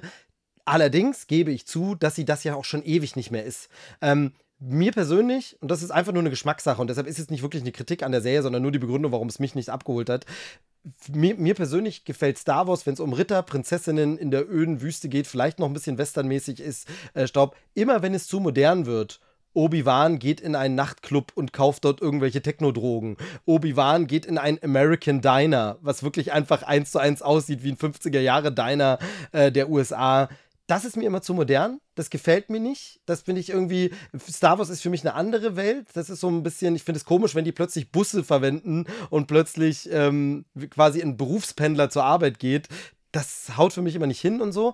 Deshalb bin ich da so ein bisschen raus. Und ähm, das haben wir hier halt sehr viel. Es ist genau wie ihr gesagt habt, es fühlt sich ja einfach total an wie die Erde der Zukunft. Also diese Serie könnte meiner Meinung nach auch im Jahr 2522 auf der Erde spielen, in einer Blade Runner-esken Dystopie-Zukunft, das müsste nicht mit Star Wars sein. Es gibt keine Laserschwerter, es gibt kein Imperium. Statt dem, also es gibt das Imperium, es wird auch erwähnt, aber die Antagonisten sind einfach ein großes, böses Unternehmen, Megacorp. Und da denke ich halt wirklich eher an Blade Runner, als dass ich an die Star Wars-Welt denke. Star Wars sind für mich keine Unternehmen, keine Firmen, sondern da gibt es Königreiche und Kaiser, der Imperator früher noch als Kaiser übersetzt, und Prinzessinnen, aber nicht ein böses Unternehmen irgendwie. Und deshalb funktioniert es für mich nicht geschenkt, Geschmackssache. Es gibt eine Sache, die ich dem Ganzen wirklich vorwerfe, wo ich dann in die Kritik gehe und sage, das finde ich nicht gut gemacht. Ich fand diese ersten drei Folgen dramaturgisch unfassbar öde. Also ich fand es wirklich unfassbar öde und ich habe total das Gefühl, dass man hier einen Pilotfilm willkürlich in drei Folgen geteilt hat, um sagen zu können, ihr kriegt drei Folgen, weil Serien sind der heiße Scheiß und es kann kein Film sein. Und ich finde das irgendwie unehrlich, weil dramaturgisch, es war ja sogar so, dass eine Geschichte wird erzählt mit Rückblende und da wird mittendrin gecuttet, es kommt ein Abspann und es geht genau an der Stelle weiter, wo ich sage, aber warum war da jetzt der Abspann? Also das Ganze hätte auch diese drei Folgen und sie haben ja nicht ohne Grund drei Folgen am Stück veröffentlicht, weil sie genau wissen, dass du eigentlich diese drei Folgen gucken musst als Pilotfilm, weil dann erst die Serie losgeht. Ähm, ich finde es dramaturgisch einfach bisher gar nicht gut. Mal sehen, wie es jetzt nach den drei Folgen mit jeder einzelnen Folge weitergeht. Aber so, wo She-Hulk mir eine schöne runde Geschichte in einer Folge erzählt, fand ich es hier wirklich, ich fand es super, super langweilig. Ähm, erst in der dritten Folge zog es dann ein bisschen an und ich habe gedacht, okay, das, was ihr in drei Folgen erzählt habt, hätte man auch in einem einstündigen Folge. Da finde ich dann ehrlicher sowas wie, wie Stranger Things, die auch sagen, okay, Staffel 4, 2, zweiter Teil der vierten Staffel hat nur noch zwei Folgen aber davon sind die auch mal zwei Stunden lang, weil genau das brauchen wir jetzt. Das ist so erzählt. Hier fand ich es komisch. Drei Folgen, die keine Folgen sein müssen. Also das dramaturgisch hat es mich nicht abgeholt. Jetzt habe ich doch ganz schön viel ausgeholt und gemeckert, aber ähm, nur um das noch ein bisschen auszufinden. Freue mich aber für jeden, der Spaß damit hat. Und äh, heutzutage, das hatten wir, glaube ich, auch schon ein paar Mal das Thema, bin ich ja fast bei jeder Serie, ehrlich gesagt, ein bisschen froh, die mich nicht abholt, weil es den Druck nimmt, die gucken zu müssen. Und ich sage, okay, die kannst du erstmal. Ne? Also es entlastet ein hm. bisschen. Hm. An der Stelle möchte ich einmal ganz kurz äh, mitteilen, wo wir jetzt so schön über Disney Plus Inhalte jetzt geredet haben. Ähm, wir haben unseren Vertrag verlängert. Wir werden ein Jahr weiter mit Disney Plus zusammenarbeiten. Und an dieser Stelle merkt man vielleicht auch, dass wir unseren Arsch nicht verkaufen können. Denn zwei von uns haben positiv drüber geredet, während der andere Disney Plus gerade brennen sehen will. Ähm, an der Stelle aber. Einmal, ähm, ich glaube, das war's mit dem, mit dem, ähm, mit dem Vortalk, oder? Eigentlich? Also ich habe jetzt keine Themen mehr, das heißt, ihr habt auch keine Passt. Themen mehr. Und äh, deswegen gehen wir jetzt in einen kurzen Werbebreak, reden über Disney Plus ganz, ganz schnell. Und ähm, danach sind wir da mit dem Hauptthema. Bis gleich. Für viele Menschen da draußen, unserem Chris eingeschlossen, gehört Modern Family zu den besten Serien aller Zeiten. Seit 2009 überzeugt der bunte Chaos-Familienhaufen mit seiner Mischung aus Humor, verliert dabei aber die zwischenmenschlichen Gefühle nie aus den Augen. Der Zuschauer nimmt teil am Leben eines Familienclans, bestehend aus einzelnen Familien, die allesamt unterschiedlicher nicht sein könnten. Jay ist ein erfolgreicher Geschäftsmann und in zweiter Ehe mit der sehr viel jüngeren und bildhübschen Gloria verheiratet, die einen Sohn mit in die neue Ehe bringt. Jays Tochter Claire hat drei Kinder und lebt mit ihrem Ehemann Phil Phil Dumphy zusammen. Jays Sohn Mitchell ist in seiner homosexuellen Beziehung mit Cameron und beide adoptieren ein Kind. Jeder dieser kleinen Familieninseln ist in sich geschlossen schon interessant genug, um eine Serie zu tragen. Hier treffen all diese Konstellationen allerdings aufeinander. Ein Fest für Fans von tollem Writing, vielleicht sogar dem besten Writing in den vergangenen 20 Jahren im Comedy-Sektor. Denn auch wenn Modern Family eine Comedy-Serie ist, in jeder Folge erkennt man sich selbst wieder und lernt sogar noch was fürs Leben. Präsentiert wird das Ganze als Mockumentary. Die Charaktere geben also während der Folgen Interviews für ein fiktives Publikum. Ganz, ganz großartig und definitiv die Empfehlung für eine tolle Binge-Session auf Disney Plus. Denn ab sofort findet ihr alle elf Staffeln von Modern Family. Ein Tipp von uns, wenn ihr dem Englischen mächtig seid, schaut die Serie im englischen Original. Auch wenn wir Freunde von Synchroarbeiten aus Deutschland sind, das englische Original lebt von Wortspielen, die sich nicht so einfach und gut ins Deutsche übersetzen lassen. Da sind wir zurück und ich habe es vorhin schon gesagt, Smile, siehst du es auch, kommt am 29.09. ins Kino und passend dazu wurden wir von den Smile-Kumpelinen gefragt, ob wir nicht Lust haben, eine Sonderfolge rund um das Thema Grinsen, Lachen, Lächeln in der Filmhistorie, Kinohistorie, Serienhistorie zu machen. Frei nach Schnauze und Gefühl und natürlich haben wir da Lust drauf. Doch zuerst gehen wir einmal noch auf die Geschichte von Smile ein. Nachdem Psychiaterin Rose Zeugin eines bizarren traumatischen Vorfalls mit einem ihrer Patienten war, wird sie zunehmend mit erschreckenden und unerklärlichen Ereignissen konfrontiert. Eine bösartige, übernatürliche Kraft scheint fortan ihr Leben zu bestimmen und sie zu terrorisieren. Um zu überleben und dieser schrecklichen neuen Realität zu entkommen, muss sich Rose den Dämonen ihrer eigenen Vergangenheit stellen. Quintessenz des Films ist also klar. Und obwohl keiner von uns Fans von Jumpscares ist, was wir vorhin auch schon gesagt haben, und auch in Folge 189, äh, 139 mehrfach deutlich zum Ausdruck gebracht haben, hat jeder von uns den äh, Scarejump am Autofenster im Trailer doch besser erwischt als gedacht. Und wir fanden den sehr, sehr gut umgesetzt, ähm, da er wirklich überraschend war. Am 29.09. werden wir uns dann vom finalen Ergebnis überzeugen. Jetzt sprechen wir mal über dieses Grinsen oder über die Grinsen, die Grinsereien die Lächeleien, die uns nicht mehr aus dem Kopf gehen. Joel, Steve, macht ihr euch mal kurz Gedanken zum Thema? Warum bekommt einen dieses Grinsen immer wieder und immer wieder? Was macht das mit einem? Meine Theorie. Es gibt unterschiedliche Arten von Grinsen, die einen richtig umhauen können. Entweder jemand ist wirklich verrückt, verrückt. Äh, dann bekommt man ja quasi das Ganze in sehr schrecklichen Situationen zu sehen, in denen diese Verrücktheit dann emporkommt. Beispiel Jack Nicholson, aka Jack Torrance in Shining. Dann gibt es noch dieses sadistische Verrückte eines Bösen, der aber keine klassische Horrorfilmfigur ist. Siehe Christopher Waltz als Hans Lander in Inglorious Bastards. Oder eben scheinbar normale Menschen, die plötzlich in Situationen grinsen, lachen, keine Emotionen zeigen, in denen sie aber eigentlich nicht so reagieren müssten. Und da ist ein sehr, sehr gutes Beispiel in einem Trailer ähm, bei S2, die Oma. Ähm, wer S2 gesehen hat, ich, ich weiß nicht mehr genau, wie die Oma heißt tatsächlich, ich konnte es auch auf Anhieb nicht herausfinden, weil es war mir auch zu egal, bin ich ganz ehrlich. Ähm, aber sie ist ja übernommen von Pennywise, ja, oder sie ist ja Pennywise in dem Fall wissen wir aber nicht in dem Moment, wo sie quasi nur da sitzt, nichts tut und lächelt. Ja. Und ähm, ich glaube, das sind drei Arten von Grinsen, die man so ein bisschen unterscheiden kann. Verrückt, verrückt, als Horrorfigur, ja, besessen vielleicht auch. Ähm, dann eben diese Verrücktheit von Sadisten, ja, die es dann auch gibt, Hans Lander. Oder halt dieses, warum reagiert diese normale Figur so? Ist das jetzt gerade der Breaking Point, wo man als Zuschauer dann merkt, jetzt stimmt irgendwas nicht in dieser Situation? Ähm, Steve, du hast dir natürlich auch Gedanken zum Thema gemacht.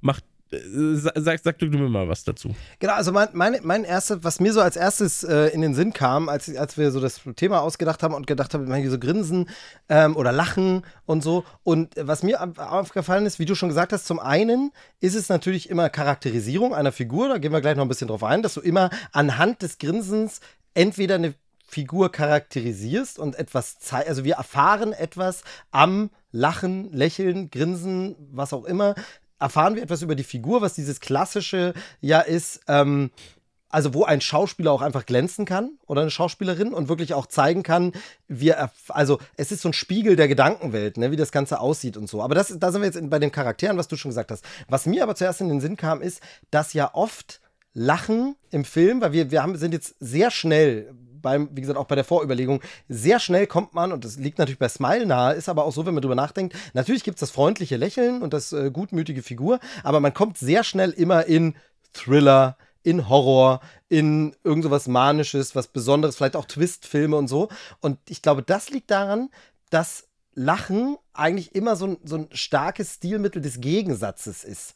Also, das heißt, ähm, wir haben immer das Lachen eigentlich als den Gegensatz zu Angst, Stress, Druck, Grusel und so. Und das wiederum äh, nimmt der, hat der Film sich ja nicht ausgedacht, sondern das ist ja in der echten Welt. Also es, es gibt es ja ganz oft so, ähm, dass Leute unter Druck, das ist ja dieses somanische Lachen, das wird ja dann auch schon zum Meme oder so, Leute unter Druck wo sie eigentlich zusammenbrechen müssten, aber erstmal laut lachen. Lachen darüber, wie scheiße absurd die Situation ist, dass man jetzt gerade mit dem Auto einen Unfall gebaut hat oder wie bescheuert es ist. Oder ähm, äh, mein, mein, guter, guter Kumpel äh, Dominik zum Beispiel ähm, ist so ein Kandidat ähm, im Vergnügungspark, krasser Thrill-Ride Achterbahn, ist er jemand, der einfach, wo andere schreien oder panisch rufen und so, er lacht einfach die ganze Zeit. Er lacht einfach äh, von Herzen so richtig. Das ist seine Art, äh, das zu kanalisieren. Das jetzt gerade, wow, das ist hier total der, der, der krasse Thrill-Ride und so.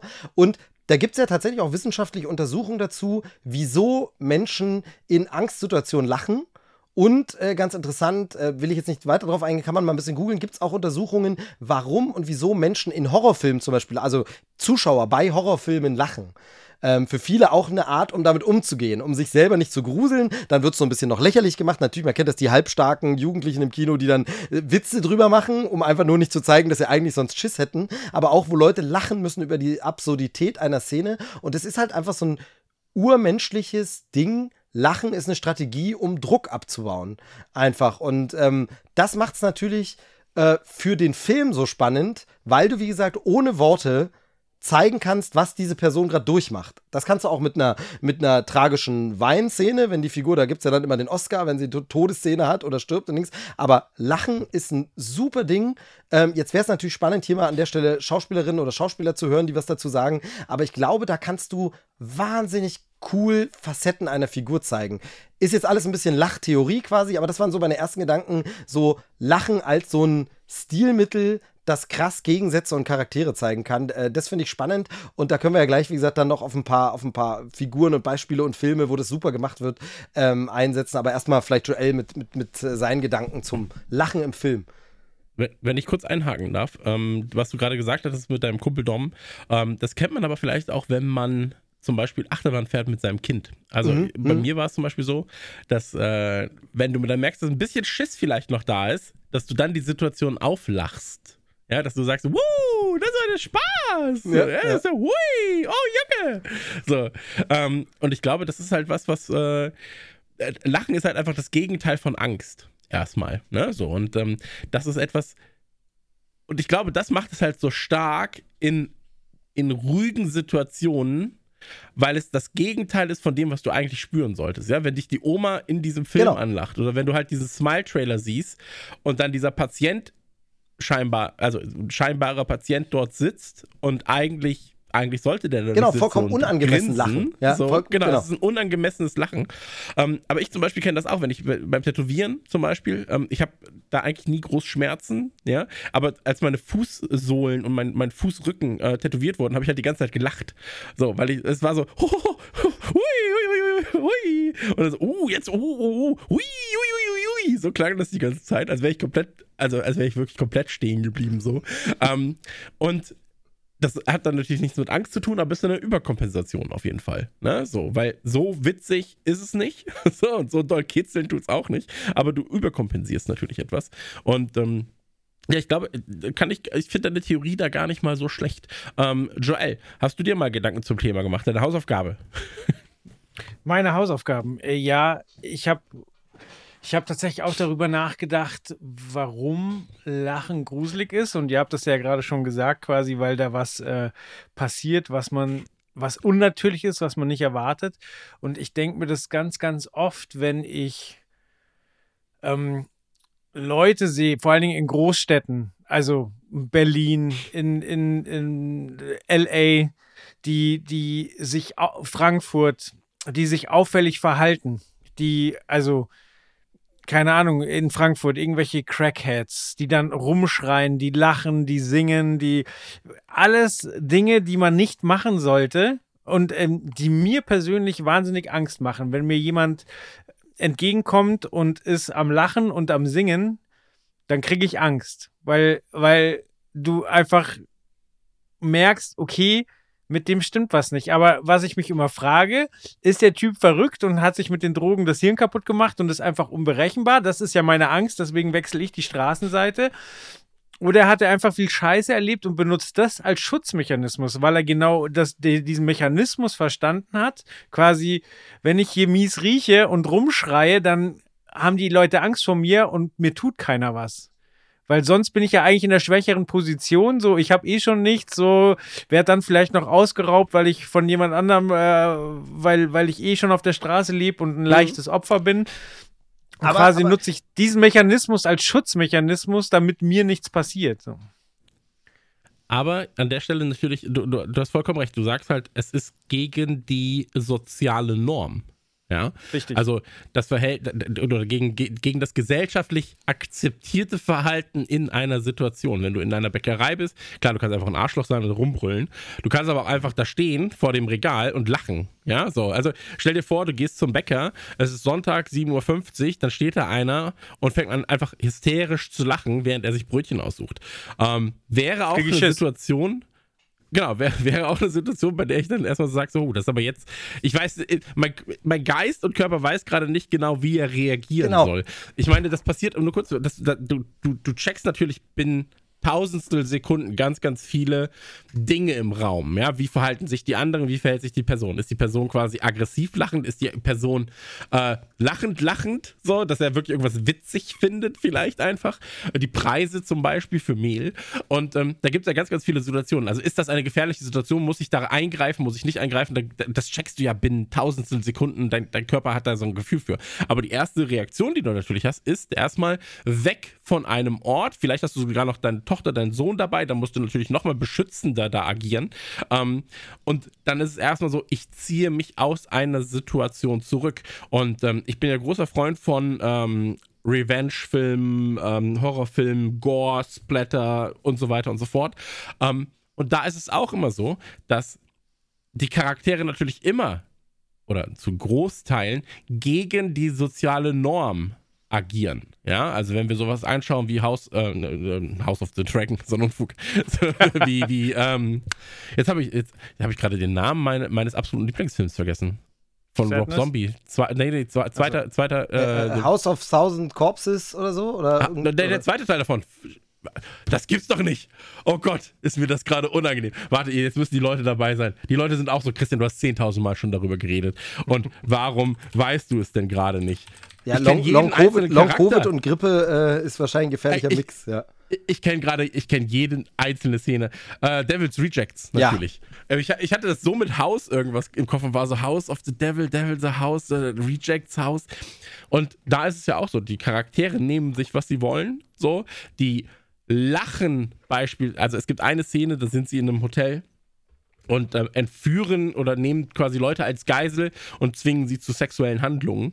Und ähm, dann lachen sie einfach darüber. Sie lachen einfach darüber. Denen ist es halt egal. Sie kennen halt keine Werte, keine Normen, so, sondern nehmen sich das, was sie wollen, lachen diese Personen aus. Und jemanden auslachen ist ja oftmals dann auch, das kommt auch noch dazu, das ist ja was, was wir auch noch besprechen können dann. Ähm, du hast ja dieses Grinsen, dieses manische Grinsen beispielsweise, ist aber nochmal was ganz anderes, als jemanden auszulachen. Und dann kommt auch noch dann gibt es ja auch noch die Situation, bist du quasi jetzt mal rein kastentechnisch gesprochen, bist du der in der unteren Kaste und lachst über jemanden in der oberen Kaste, ist es was anderes, als bist du der, der in Charge ist, ja, jemand unterdrückt und die dann noch, obwohl er am Boden liegt, auslacht. So, das ist ja auch, ne, Lachen, jemanden auslachen, ist ja einfach auch so ein, ein sehr großes Zeichen der Macht ja, so eine Dominanzhaltung, die du dann hast. Ja, du kannst ja auch jemandem einfach ins Gesicht spucken, ist fast das Gleiche. Ne? So äh, geht auch oftmals dann einher. Und ähm, was du aber, was du zu Recht gesagt hast, und bevor ich abschweife, und ich möchte natürlich auch noch ähm, den, den, den ähm, Steve da antworten lassen, ähm, ich finde deine, dein, deinen Ansatz, das ist was, was gegen die Norm spricht, und da reden wir nachher ganz sicher auch nochmal wegen Batman, Joker und so weiter auch noch drüber. Ähm, so nach dem Motto, da will jemand die Welt brennen sehen. Oder ist es halt auch ein Schutzschild. Viele haben das bei Tattoos beispielsweise. So, dass sie sich tätowieren lassen, habe ich mich mit einem Kumpel von mir auch drüber unterhalten. Der meinte so, ey, für ihn ist so, sind so Tattoos stellenweise einfach wie so ein Abwehrmechanismus, weil er von Leuten nicht mehr einfach doof angequatscht wird. So, weißt, sondern er ist einfach so, nee, den spreche ich nicht an, der sieht, der ist tätowiert, nach dem Motto. Ne? So, das ist halt wie so, ein, wie so eine zweite Hülle, die du halt als, als Schutzhaut hast. Vor 10, 20 Jahren noch mehr als jetzt, aber das war damals halt eher so der Gedanke daran, ne? so wie so ein Chitinpanzer, den man sich selbst aufmalt. Ähm, Steve, du wolltest was sagen? Genau, also es ist zum einen dieses gegen die Norm, habt ihr absolut recht, bin ich dabei. Es ist aber vor allem, und das kam jetzt bei Joel eben auch schon so raus, vor allem immer so ein bisschen Mysterium, genau wie Joel sagt, du weißt nicht, was, also beziehungsweise manchmal kannst du es noch nicht einordnen oder so Lachen kann halt auch mit einer kleinen Nuance switchen. Also gerade ist es noch das freundliche Lächeln und plötzlich ist da was, wo du denkst, aber warum ist das jetzt awkward? Warum wird es jetzt böse? Warum wird es jetzt zu viel? Manchmal auch einfach dieses durch das zu viele und zu lange Lachen, wo du sagst, okay, der erste Lacher war noch okay, aber jetzt lachst du mir ein bisschen zu viel und es wird extrem. Und ich glaube, um auch den Bogen schon ein bisschen zum Thema Film oder, oder generell ähm, äh, irgendwelchen Fiktionen äh, zu kommen. Ich glaube, weil es eben so ein Mysterium ist, ist es halt was super, eine Möglichkeit, um auch neugierig zu machen. Also wenn jemand lacht, auf eine seltsame Art und Weise willst du rauskriegen, was steckt denn dahinter? Warum lacht der denn? Warum lacht er so? Was hat es mit dem Lachen auf sich? Wo kommt das Lachen her? Ähm, da sind wir jetzt schon mittendrin, du hast es schon gesagt, Joker zum Beispiel. Ne? Ähm, ich nehme mal jetzt als erstes die Heath Ledger-Interpretation, da ist ja das Lachen, äh, wird ja quasi auch angedeutet, also abgesehen davon, dass der manisch ist und sich verhält, aber durch diese Narben ne, die da sind im Gesicht, wo ihm quasi ein Lachen reingeschnitten wurde. Und da gibt es ja im, im, Film diesen genialen Einfall, ihn einfach mehrfach eine Story erzählen zu lassen, wo das herkommt wo man beim ersten Mal noch denkt, ach, die tragische Geschichte, deshalb hat er diese Narben. Und später erzählt er eine vollkommen andere Geschichte und merkst, okay, er erzählt einfach irgendeinen Scheiß. Es ist gar nicht das. Und das ist genau dieses Sinnbild für, dass das Lachen so mysteriös ist. Du, wei du kannst in den Kopf nicht reinschauen und gibst damit einer Schauspielerin oder einem Schauspieler wahnsinnig die Möglichkeit, die Figur auch mysteriös zu machen, seltsam zu machen. Also, ähm, du hast ihn schon angesprochen, Jack Nicholson hat auch mal den Joker gespielt da will ich aber was Der beste Joker-Mann. sagen, genau. Aber er hat in Shining, er hätte das ja auch straight als harten, ich bringe euch alle um. Ich komme jetzt zur Tür rein und bringe euch um. Aber er hat dieses manische Lachen, dieses, er lacht seine Familie an. Es ist seine Frau und sein Kind. Er dreht komplett durch und freundlich lächelnd, natürlich nicht freundlich, manisch lächelnd sagt er, hier ist äh, Johnny, hier ist Daddy, ich bring's immer durcheinander, aber auf jeden Fall äh, lachend quasi kommt er rein, aber es ist alles andere als ein freundliches Lachen. Ähm, weil, wie, wie, gesagt, das hätte Jack Nicholson auch anders spielen können. Du könntest auch einfach Amok-Killer, äh, der hätte das stoisch spielen können auch. Einfach, wo man sagt, der verzieht keine Miene, nimmt die Axt, zerschlägt die Tür und geht auf seine Frau los. Aber nein, er spielt das mit einem Grinsen, mit einem breiten Grinsen und Lachen, weil dadurch kommt diese zusätzliches, dieses zusätzliche Element des irgendwas ist hier unheimlich. Und das nicht nur Norm, sondern eben auch Mysterium. Mhm. Ja, ey, ich bin, ich bin da komplett bei dir, weil äh, gerade wenn du dann auch weißt, Nicholson hat ja viel auch ähm, ja, improvisiert, gerade bei Shining, oder improvisiert ja oftmals in seinen Rollen, auch als Joker, der viel improvisiert. Äh, Nicholson ja sowieso wahrscheinlich einer der großartigsten Schauspieler, die wir, die wir je hatten. So. Ähm, und auch einer von denen, äh, wie auch ein Willem Dafoe beispielsweise, ähm, wo das Gesicht einfach Bände spricht. Ja, und ähm, ich glaube, dieses Grinsen, wenn du halt auch dein Gesicht durch so eine Tür drückst, reinschaust, ja, und nicht einfach nur reingehst, ja, sondern du spielst halt in diesem Fall mit deinem Opfer und deinem Opfer kannst du halt sagen, so, ich bin wütend und bringe euch um oder aber, hey, ist mir einfach komplett egal, was mit euch ist. So, ich habe gerade Bock darauf, wie eine Katze quasi mit meiner Beute zu spielen. Und ähm, das ist ja auch das, was ich meinte vorhin, als ich, als ich The Devil's Rejects besprochen habe, ganz kurz, als es mir nicht einfiel, wie der Film hieß. Ähm, da machen sie das ja auch. Ja, da spielen sie ja oftmals mit ihrer Beute. So, sie lachen sie aus, sie gucken sie an und sind einfach so, du kannst mir gar nichts. Mein, mein, mein, selbst wenn ich gerade Angst hätte, du würdest es gar nicht merken, ja, oder wenn, wenn du, wenn das mir, wenn mir dein Leben was bedeuten würde, du würdest es gar nicht merken, ich grinse das weg. So, ich meine, denken wir an unsere ersten Schulhof-Keilereien zurück, ja, wenn dann irgendwie hieß so, hey Steve, du bist so blöd, Mann, dann hast du es erstmal weggelacht, aber ja, vielleicht hat es sich trotzdem getroffen, ja, so, immer noch. Aber ja? wo du gerade jetzt gerade kommt, kommt, kommt, kommt, der Flashback. Aber wo du gerade Schulhof-Keilereien nennst, äh, ein Film, der mir da einfällt, wo ich das sehr, sehr passend umgesetzt finde, ist Fight Club. Und zwar der Moment, wo äh, der, der Fight Club der erste aufliegt und Brad Pitt dann quasi vermöbelt wird und er da einfach auch überhaupt nicht so reagiert, wie man es erwartet. Er wird einfach hart verprügelt und hängt an einem Typen und blutet ihm ins Maul, weil er so, so schon zerhauen ist, aber äh, redet halt trotzdem auf ihn Ja, ein und ja. lacht noch und so weiter und das ist Ja. total krank, aber eben wieder, weil er nicht so reagiert, wie man es erwartet und das macht dem anderen auch so viel Angst, dass er sagt, ja, okay, macht was ihr wollt, aber lasst mich in Ruhe. So. Ja, absolut. Aber ich meine, wir beide sind ja auch, äh, ich sag mal, MMA-Sympathisanten zumindest, ja. Und ähm, da ist es ja auch so, wenn du, wenn du jemanden im Ring siehst, der scheinbar Schläge weglacht, dann bist du so, okay, der Typ ist eine Maschine. So, weil alles, Ja. die Norm würde jetzt gerade sagen, dass er voller Schmerzen ist, ja, und eigentlich einen Rückzieher machen müsste. Aber der Typ geht, geht nochmal extra eine Nummer drauf, lacht dabei. Und das heißt natürlich für dich so, okay, der, der spürt gerade nichts, dem ist das egal. Dieses Egalsein, finde ich halt, ist immer so einer Genau. der ganz wichtigen Aspekte, die so ein Lachen auch einfach zeigt. Ne? Wenn, ich, wenn ich jemanden töte, also fiktiv in einem Film, so, ähm, und dabei lache, ja, oder irgendwie Freude zeige, dann gibt das dem Zuschauer natürlich auch, oder der Zuschauerin natürlich auch das Gefühl, der ist da emotional abgestumpfter. Genau. Beispiel Dexter, ja, also nur ganz kurz. Äh, Dexter lacht natürlich nicht, grinst vielleicht ein, zwei Mal, wenn er dann doch den erwischt, den er erwischen will, aber an und für sich ist er komplett calm down. So, du hast halt kein, er verzieht keine Miene beim Töten. Spoiler übrigens für alle, die Dexter geguckt haben, er ist oftmals der Killer. Ähm, Genau, aber, Aber- das ist das, was ich vorhin meinte. Es ist dieser Gegensatz, der im Lachen steckt. Mhm. Ähm, ich finde aber, um da jetzt mal das Feld ein bisschen zu erweitern, das funktioniert nicht nur für Bösewichte, die dann abgestumpft sind, die dann eiskalt wirken, sondern das funktioniert halt im Horror, gerade im Horror- oder Gruselgenre, oft auch ähm, bei den gut, also das haben wir zum einen im Smile-Trailer. Äh, es sind ja ganz offensichtlich die Leute, die dort grinsen, äh, sterben ja dann. Ne? Die sterben ja nach einer gewissen Zeit und das wird dann im Film eben ergründet werden, warum das so ist. Und da ist es ja eben auch so, die sind ja Opfer und sitzen eigentlich da und müssten sagen, hilf mir, ich will nicht sterben, dabei grinsen sie aber total und sterben dann.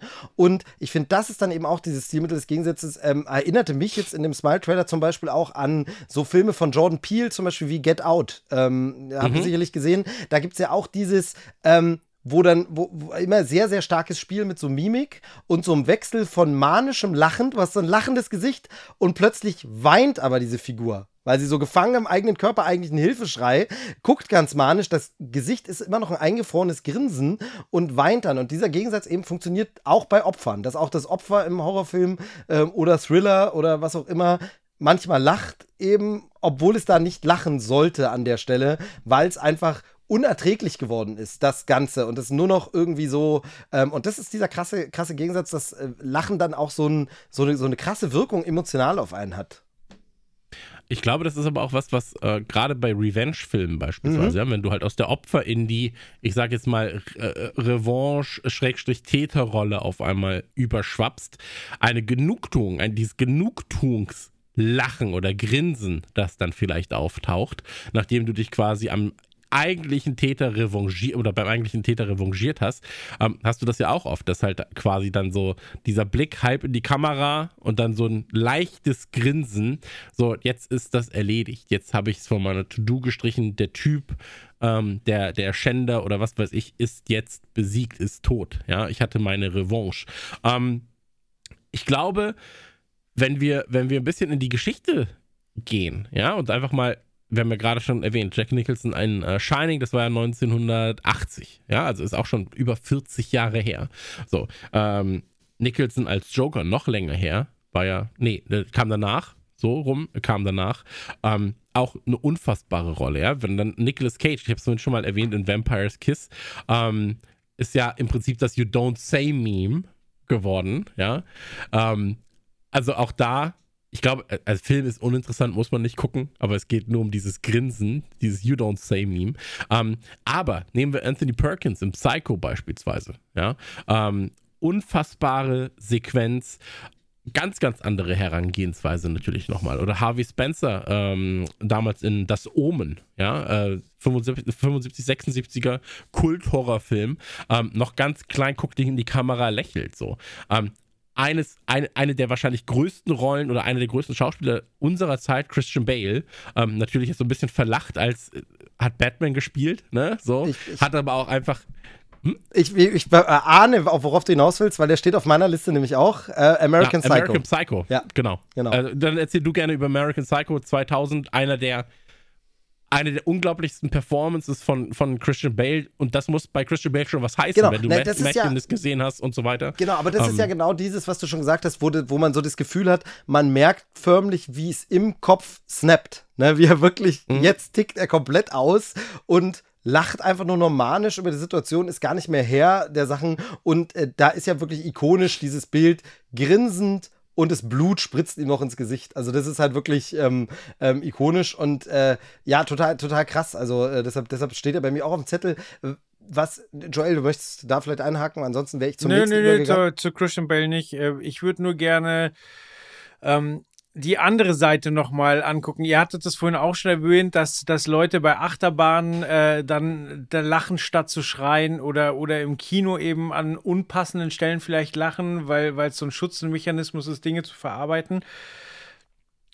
Warum will der Mensch sich denn in solche Situationen begeben? Also warum ist es beliebt, äh, auf der Wiesen 80 Meter in die Tiefe zu fallen oder in einem Vergnügungspark in die Achterbahn zu gehen? Ähm, also ich kann aus meiner Warte sagen, ich war nie der größte Achterbahn-Fan. Und ich habe ich hab das auch nicht, ich kenne es vom Laufen zum Beispiel. Wenn du lange joggen warst, dann fragst du dich halt auch die ganze Zeit, ey, warum mache ich die Scheiße? Aber du geht's einfach geil, wenn du dann durch bist mit dem Thema. Und ich sehe viele Leute, die dann happy sind, wenn es vorbei ist. Aber für mich war so in die Achterbahn zu gehen, war eigentlich immer nur ein Grund, weil ich vor irgendwelchen Frauen nicht dumm dastehen wollte. So, oder hey, du kannst da neben mir sitzen, so vielleicht hält sie dich fest, weil sie Panik hat oder so. Also wirklich ganz profane Scheißgründe. Aber selber hat mir das nie Spaß gemacht, auch nicht als es vorbei war. Und ich frage mich, was ist die Faszination, äh, egal ob bei Horrorfilmen oder bei Achterbahnen, so, warum setzt man sich in Situationen aus, wo man eigentlich weiß, das wird jetzt scheiße für mich? Naja, also zum einen ist es ja eine gesicherte Situation in den meisten Fällen. Ne? Also dir kann, dir kann faktisch erstmal nichts passieren, außer ein technischer Defekt schlägt natürlich zu und so weiter. Also es ist erstmal TÜV geprüft in Deutschland. So. ähm, der TÜV hat gesagt, es ist sicher. Und äh, Filme, weißt du auch, die werden kein, außer du lädst dir irgendwo im Netz wahrscheinlich irgendeine Scheiße runter, die werden aber, wenn sie im Kino laufen, ein gewisses Maß an Genau. Dingen, die du nicht sehen solltest, nicht überschreiten. So. Ähm, das heißt, du bist schon mal in einer gesicherten Umgebung, kannst aber Okay. trotzdem deinen, ich sag jetzt mal, Endorphin-Kick daher erholen, ja. Ich weiß gar nicht, ob es Endorphine sind, aber Glücksgefühle. Du kannst dir Glücksgefühle verschaffen, indem du schneller, höher weiterfährst. Ich mag Achterbahn sehr, sehr gerne. Äh, mein Sohn liebt Achterbahn, war jetzt zuletzt auf der, ich glaube, zweitschnellsten Achterbahn der Welt oder sowas waren wir drauf. Ähm, spannend alles, sehr, sehr schön. Aber das ist halt dieser Kick. Du bist in einem gesicherten System. Anders zum Beispiel, und jetzt kommen wir wieder dazu, anders zum Beispiel Flugzeuge. Bei mir, ja, ich bin immer so, Flugzeuge, ja, die sind gesichert, aber wenn da was schief geht, dann ist es auf jeden Fall richtig blöd. Ähm, und da ist es so, ich bin in meinem Leben unfassbar viel geflogen, äh, jobbedingt. So, manchmal mit sechs, sieben Flugzeugen am Tag. So, ist alles passiert. Und ich finde Fliegen an und für sich auch richtig geil. So, aber da sitze ich zum Beispiel auch da und red mir schön, guck mal nach draußen, ach, ist das schön. Und dann muss ich mich manchmal auch, und das klingt doof, aber ich muss mich zum Lächeln zwingen, weil ich, weil ich dann da sitze und bin so, ich muss mir positive Gedanken machen, das ist richtig cool. Du bist gerade 10.000 Meter über, dem, über der Erde und es sieht, es sieht ja auch schön aus, wenn du da oben bist. Es Genau. ist wunderschön. Äh, ganz das kurz. ist eine totale Freiheit. Eine Sekunde kurz. Und wenn ich, sobald ich zu, sobald ich meine Füße den Boden berührt haben, sobald diese Landung stattfindet, dieses und dann der, dann steht's und man kann aussteigen, dann sage ich so, das war ja das Geilste überhaupt. Fliegen ist ja einfach nur krass. Fliegen, wir sind einfach, in zwei Stunden war ich jetzt ganz woanders plötzlich so. Und dieser Moment dahin aber, diese Panik, die ich eigentlich beim Fliegen habe, und die kommt daher, dass ich schon doofe Flüge hatte und so weiter und so fort, ähm, dann, dann das überspiele ich in der Zeit. Genau. Da bin ich dann wirklich so, auch wenn, wenn ich mit meiner Frau fliege oder mit dem Sohn fliege, ich rede denen immer gut zu. Ne? So, dann bin ich immer so, ja, das ist doch richtig toll, das macht doch richtig Spaß. Genau. Und dann bin ich so, das macht gar keinen Spaß, Digga, das macht richtig scheiße. Da bin ich an der Stelle nur, das ist ja auch so ein wirklich krass faszinierender Punkt ähm, beim Lachen, dass das ja tatsächlich so funktioniert auch. Ne? Das ist ja wissenschaftlich erwiesen.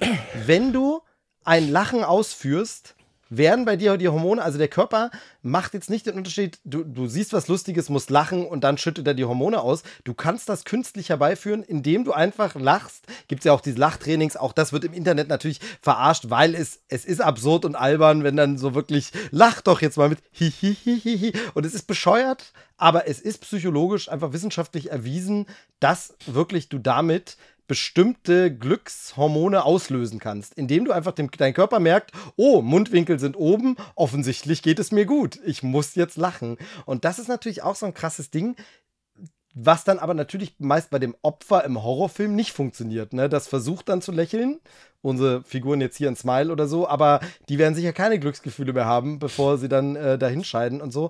Aber äh, ich glaube, dass das vielleicht so ein Ding ist, was auch die Faszination Lachen ausmacht, dass es eben so eine komische Wirkung hat auf uns. Weißt du, das ist so, du kannst damit den Körper austricksen. Lach einfach, obwohl dir nicht zum Lachen zumute ist und dein Körper wird, zumindest ein Stück weit, das geht irgendwann dann auch nicht mehr, aber ein Stück weit denken, du wärst in einer Lachsituation. Und das ist natürlich auch irgendwie ganz schön krass, dass man da so ein Hack quasi hat. Äh, man kann sich austricksen selber. Ich merke, ich merke schwere Begeisterung. Aber wir können gerne, gerne auch, auch nochmal zu weiteren Figuren kommen, weil du hast schon damit angefangen und dann will ich natürlich dem nicht nachstehen. Ähm, so ein bisschen historisch. Ikonisch für mich ja tatsächlich S, hast du schon angesprochen, Stephen Kings S. Und da ja aber in dieser Neuverfilmung, da hast du das schon angesprochen mit dieser Oma, da finde ich aber zum Beispiel S selber das Lachen gar nicht so prägnant, weil er da immer schon sehr monsterhaft ist. Da finde ich ja wirklich diese alte Version, müsste auch 89 oder 90 oder so, dieser TV-Zweiteiler, ähm, mit Mhm. Tim Curry als Pennywise. Und Tim Curry ja wirklich einfach auch so ein fettes Grinsen.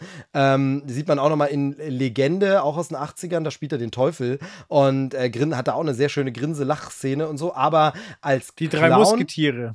Pennywise, Weil die ja, drei Musketiere richtig. spielt er, spielt er den bösen Kardinal und er hat da auch so eine richtige Kacklache am Start. Genau, genau. Und, und das aber als Pennywise in dieser TV-Verfilmung, super viel Faszination geht da von ihm aus. Ist sonst nicht so eine tolle Verfilmung oder schlecht gealtert, sagen wir mal so. Aber er als Pennywise ist so stark und das wirklich nur durch dieses Grinsenspiel. Und da kommen wir zu einem anderen Punkt, möchte ich jetzt gleich mal machen. Ihr könnt dann gerne wieder hin und her springen. Wir werden sowieso viel springen. Ähm, da ist es ja der Clown, der lacht, der aber dann zu was Bösem wird. Und das ist ja auch wieder so ein Ding. Ähm, da sind wir wieder bei Lachen als Gegensatz. Das haben wir ja auch sehr oft im Horror-Gruselfilm. Diese lachenden Spielzeuge, die dann zum Sinnbild des Bösen werden. Also wir haben natürlich zum einen Chucky, Mörderpuppe, der wirklich auch so eine fiese Lache hat. Der lacht ja wirklich so richtig dreckiges Hihihi-Kichern und so. Oder aber auch so Sachen wie, wie der? Annabelle aus dem Conjuring-Universum, ne? Lachende Puppe, schön und so. Und eigentlich ist dir überhaupt nicht zum Lachen. Wenn du diese Puppe siehst, sagst du, oh Gott, äh, ich gehe zum Lachen in den Keller. Nee, traue ich mich nicht, da ist so dunkel. Also ähm, finde ich auch immer krass diesen Gegensatz. Lachender Clown, lachende Puppen, lachende Dings und, und Lachen als Zeichen des Bösen, dass das auch so schon etabliert ist. Wo ich aber dann auch immer wieder merke, dass das auch natürlich gelernt ist durch unsere Filmsozialisierung oder Bücher oder was auch immer, weil meine Tochter das zum Beispiel in dem Alter noch nicht hat. Die kennt ja noch keine Horrorfilme und nur ganz wenige gruselige Elemente. Und da ist es schon, das kenne ich jetzt nicht von meiner Tochter speziell, sondern von anderen Leuten übers Netz, äh, wo ich das mitbekommen habe, gibt es ja diesen Trend mit diesen komischen Huggy-Wuggy, Huggy-Wuggy, äh, komischen ähm, Monster, so ein grinsendes Monster mit bösen, fiesen Zähnen, was für Kinder teilweise traumatisch sein kann, aber was einfach momentan auf ganz viel Rummeln, äh, Kirmes, äh, Stadtfest, wie auch immer man es nennt, ähm, an der Losbude hängt und so ein Gewinn-Kuscheltier ist mit so einem ganz fiesen, bezahnten Lachen. Aber Kinder, die das einfach nie gelernt haben als Monster, für die ist das einfach nur ein lächelndes Plüschtier, obwohl es halt spitze Zähne hat. Und wo man halt merkt, dass dieses mit diesem bösen Lachen auch angelernt ist. Also wir, die wir viele solche Filme gesehen haben und so, wir erwarten, Tim Curry spielt jetzt dort eine Figur und in der einen Szene hat er so komisch gelacht. Das hat doch was zu bedeuten. Und das hat unbedingt eben Kinder haben das noch nicht unbedingt. Für die ist, ja, der hat da gelacht, weil der da nett war und so. Und die durchschauen das natürlich noch nicht so. Ähm, das finde ich auch faszinierend. Ich weiß, wir machen hier viele Felder auf, aber es ist einfach ein, ein spannendes Thema. Aber da sprichst du was ganz Interessantes an, weil Horrorfilme ja wirklich die harmlosesten Dinge zu Gruselobjekten machen. Also Clowns, bin ich schon so weit zu sagen, naja, das ist nun mal gruselig, aber nee, hast du ja eigentlich recht. Für ein Kind ist ein Clown vielleicht nicht zwingend gruselig. Dann alte Menschen, so, die sind alt und gebrechlich, die können einem nichts tun. Im Horrorfilm super schlimm. Und Vor allem, Kinder, wenn sie lachen. also eigentlich auch die ha Kinder, die harmlosesten Wesen, die es gibt, so im Horrorfilm mit das Schlimmste, was dir passieren kann. So äh, Kinder, die sich untypisch verhalten, mega gruselig. Und Horrorfilme treiben das auf die Spitze. Videokassetten, plötzlich mega gruselig, riesig, riesiges Problem. Und das ist schon faszinierend, dass man das so hinbekommt. Ja, aber ich glaube gerade dieses, also wenn, wenn du jetzt mal dir vorstellst, was ist gruselig, dann hast du eigentlich immer irgendwie so dieses Lachen, das ist irgendwie Teil von einem Grusel. Ja? 2012 gab es mal einen Film, der hieß Smiley zum Beispiel. Das ist, sind wir mal ganz ehrlich, sah einfach aus wie ein Pimmel, so, der, wo in, dem, in den Augen und dem Mund gekarft wurden. So. Kann, man mal, kann man mal gucken, Smiley 2012. Ähm, und jetzt gleich lacht jemand ganz sicher, weil er gerade googelt. ich warte nur drauf. Naja, auf jeden Fall, ähm, du, du assoziierst halt immer dieses, so ein dreckiges Lachen, ne? Was lachst du so dreckig? So, ist ja auch so eine, ist ja auch eine Redewendung. Ja. So, was, hör mal auf mit diesem scheiß dreckigen Lachen. Der hat richtig dreckig gelacht. So. Und ähm, Lachen wird halt oftmals dann natürlich auch, wenn du, ich habe auch drüber nachgedacht, weil wir uns ja oft auch mit Sprache beschäftigen. Lachen ist ja nie etwas, dann hat er gelacht. Ja, wenn ich dir eine Situation erzähle, so, dann hat er gelacht. Ja, dann wird immer die nächste Frage sein, wie hat er denn gelacht? Also hat er eher ähm, enthusiastisch gelacht, sympathisch gelacht, hat er grausam gelacht, ja, hat er verrückt gelacht, hat er dreckig gelacht, manisch, du, diabolisch. Genau, also ich finde, das ist immer was, was du grinsen ja auch so, ne? Also du musst es im Normalfall erschließt sich das aus dem Kontext, ja, aber wenn ich einfach nur sage, der hat gelacht, dann sagst du, der ist doch gut. Und dann sage ich, nein, der war blutverschmiert. Dann ist der Kontext so, oh, das ist aber dann nicht gut. Ja, so. Ähm, aber ich kann auch sagen, der hat gelacht. Und dann so, oh, das ist aber nicht gut. Und dann so, doch, doch, der ist der Vater geworden. So, weißt also, ähm, da gibt es halt ganz, ganz viele Dinge, wo du dann den Kontext brauchst. Und ich glaube halt, so ein Lachen, das ist nicht einfach nur erklärt. Ja, wenn ich sage, da war ein Clown, im Prinzip könnte ich dir sagen, ja, da war ein Clown, der hat einen roten Luftballon, hatte, äh, hat, einem, hat einem Kind das geschenkt und hat dabei gelacht. Dann ist so, ja, ist doch süß. Und dann der Kontext ist ja, ja, danach hat er das Kind leider mit in die Kanalisation gezogen genau. und äh, gegessen. Blöd. so, ne? So, das fehlt dann halt. Ähm, Joel, du zeigst auf. Zeig doch mal, äh, zeig doch mal auf. Ja, ähm, und zwar, wir haben ja jetzt schon ein paar ikonische Charaktere ähm, wegen ihrer Lache thematisiert, also der Joker. Und mir ist noch eins eingefallen, was popkulturell einfach eigentlich jedem im Ohr liegen müsste, weil es auf dem bestverkauftesten Album der Welt ist. Nämlich der Sprecher bei so. nee, Michael Jacksons Thriller. Thriller. Thriller und der genau. Typ, der da, der da erzählt und der dann die Lache, Lache auspackt, das ist äh, auch was Prägendes, würde ich sagen. Ja, also ich meine, äh, im Grunde ja dieses ganze Meme immer, man schreibt im Netz einfach Muhaha, wo jeder weiß, jetzt kommt dieses, der, der Bösewicht, der so Muhaha. Und genau wie Thriller ist da total ikonisch, wie oft das auch gesampelt und verwendet wurde, weil es halt einfach so ein, so ein geniales Lachen ist. Und ähm, ich meine, äh, ist jetzt ein kurzer Sprung von da, auch unfassbar viele, zum Beispiel Disney-Bösewichte, haben die krasse große Lachszene. Ob das ein Scar ist, ob das Jafar ist, ob das Cruella de Vil ist, die haben alle die große Ursula. Szene und jetzt lacht der Bösewicht, was dann auch zu Parodien geführt hat. Ähm, Austin Powers, Dr. Evil und seine ganze Entourage hier, Frau Verbissenheit, wie sie dann alle lachen und alle immer noch mehr lachen und, und äh, auch so irgendwie alle seine, seine um ihn herum. Jeder lacht noch mal eins mehr mit und du denkst, Leute, es ist jetzt schon so bescheuert, absurd, aber das kommt ja eben. Es ist einfach der Disney-Bösewicht noch mehr überzeichnet, lacht einfach ins, ins Unendliche und genau mit, mit, mit Thriller ist das ein super cooles Beispiel dafür. Ähm, ikonisch, kennt eigentlich jeder aus unserer Generation die Lache. Ähm, für mich damals eine der bezeichnendsten Rollen und für mich auch die Rolle, mit der er jeden Oscar der Welt verdient gehabt hätte, war Christoph, äh, Christoph Waltz in den Glorious Bastard als halt äh, Halslander. als halt Hanslander. und ähm, Halt's Maul, Christoph. Ähm, wenn er, wenn er sich an den Tisch setzt und genau weiß eigentlich schon, was gerade Sache ist, aber halt mit seinem Opfer in diesem Fall dann spielt. Ja, so. Und da sind wir wieder bei und dem. Sagt, Entschuldige fürs Unterbrechen, aber das ist, Hm? das ist ein super Beispiel für das, was ich vorhin meinte. Mir fiel da nur kein so richtig gutes. Wenn du das einem Kind jetzt zeigen würdest, die Szene zum Beispiel, wie er da sitzt, und das Kind hat noch nicht diesen Kontext Nazi, schlimme Gräueltaten und so und alles, ähm, würde ein Kind ja denken, der ist doch super nett zu dem. Der lächelt Ja, doch, klar. der ist doch total freundlich, der ist doch. Und es ist erst unser Kontext, der dieses Lächeln von ihm, wo man die ganze Zeit denkt, Scheiße, warum ist der so freundlich?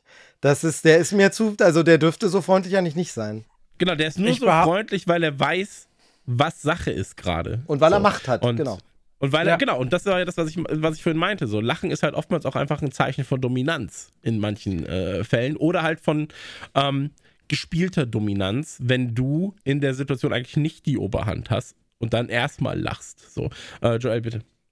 Ja, ich glaube, bei dem Film hat mein Vater die Brillanz von Quentin Tarantino erkannt, so, weil er war immer so, "Ah, Tarantino, ne, was soll das? Und dann habe ich ihn Glorious Bastards mit ihm geguckt. Und ihr habt gerade schon die Szene am Anfang erwähnt, quasi, wo er da in das Haus kommt und da so überfreundlich ist, obwohl er genau weiß, was unten los ist. Aber darauf aufbauen gibt später nochmal eine Szene, weil er trinkt ja am Anfang diese Milch und oder Mhm. oder Sa und äh, er hat sie ja dann später nochmal neben sich sitzen und äh, isst diesen, ich glaube, Apfelstrudel mit ihr und ähm, besteht ja dann auf den Schlagoberst.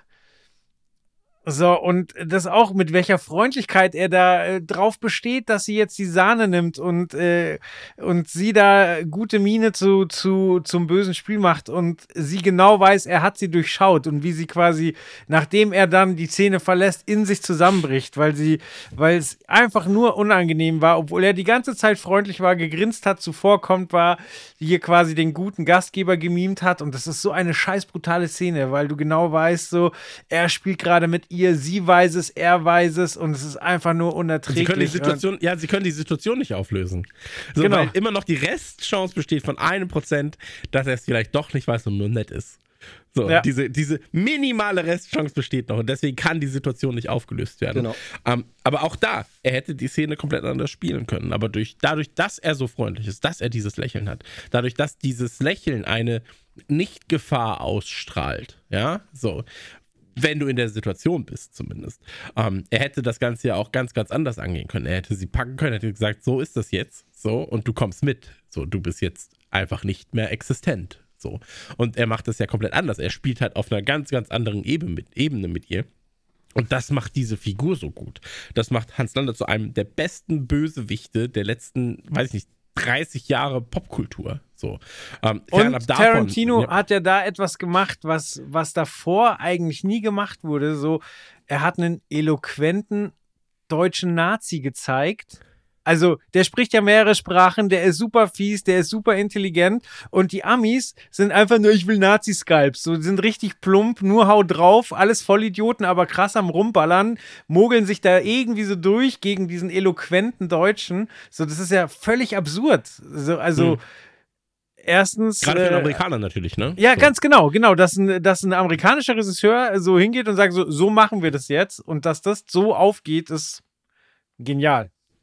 Absolut, absolut. Ähm, ich meine, über die Joker, äh, jo über die Jokers, muss man in diesem Fall sagen, haben wir schon geredet.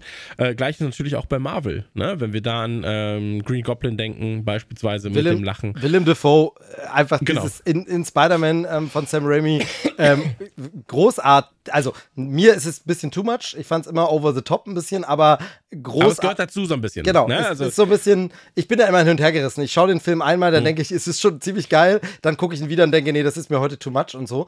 Ähm, aber anderes Marvel-Thema, also kannst gerne noch zum Kobold was sagen, wenn du magst, aber weil ich es auch immer an deinem Arm, Arm sehe, Venom natürlich auch, ne? Dieses, das bezahnte, riesige Grinsen, Carnage noch stärker natürlich. Absolut. Aber äh, wie gesagt, ich, ich bin ja fasziniert von Charakteren, die so facettenreich sind. Ja, die, die halt ähm, sowohl, und deswegen liebe ich auch The Devil's Rejects als ein, einen meiner Lieblingsfilme, aber ähm, die spielen halt damit, dass das dass das Gewalttäter sind, dass denen alles egal ist, dass sie aber auf der anderen Seite natürlich auch ihre Familie stellen sie über alles. Das heißt, sie empfinden Liebe, aber halt nur für sich selbst. Ja, sie sind entweder egozentrisch oder sie sind halt einfach in ihrem eigenen Kreis empfinden sie Liebe und alles, was, von außen kommt, können sie halt, da, da können sie keine Liebe für empfinden. Ähm, zeitgleich natürlich liebe ich auch Charaktere, die so facettenreich sind, dass man sagt, eigentlich sind die die Bösen, aber ich, ich cheer die jetzt trotzdem an. So, ne? Also irgendwie, die haben so viel Scheiße gebaut gerade und alles daran ist verachtenswert. Jede einzelne Aktion von den 30, die sie gemacht haben, sorgt dafür, dass sie eigentlich ins, ins Gefängnis müssten. Aber irgendwie bin ich dann doch auf deren Seite, weil sie charismatisch sind, weil sie lächeln. Bestes Beispiel möchte ich auch noch kurz anbringen, weil es mir auch auffiel. Natural Board Killers. Um, ah, aber gerade als, als Steve schon ähm, äh, hier gerade Carnage erwähnt hat, wollte ich als nächstes einhaken. Woody Harrelson ist so einer, der hat die komplette Palette an Lächeln drauf. Also der kann von dumm bis diabolisch komplett hoch und runter lachen. Komplett. Und wenn du aber eine der geilsten Sequenzen ist direkt am Anfang im Diner wenn äh, Juliette Lewis und, und Woody Harrelson da sitzen und äh, Juliette Lewis wird dann angemacht von diesen Truckern oder Bikern, die dann reinkommen und nimmt die halt komplett auseinander. So, und am Ende lächelt sie einfach.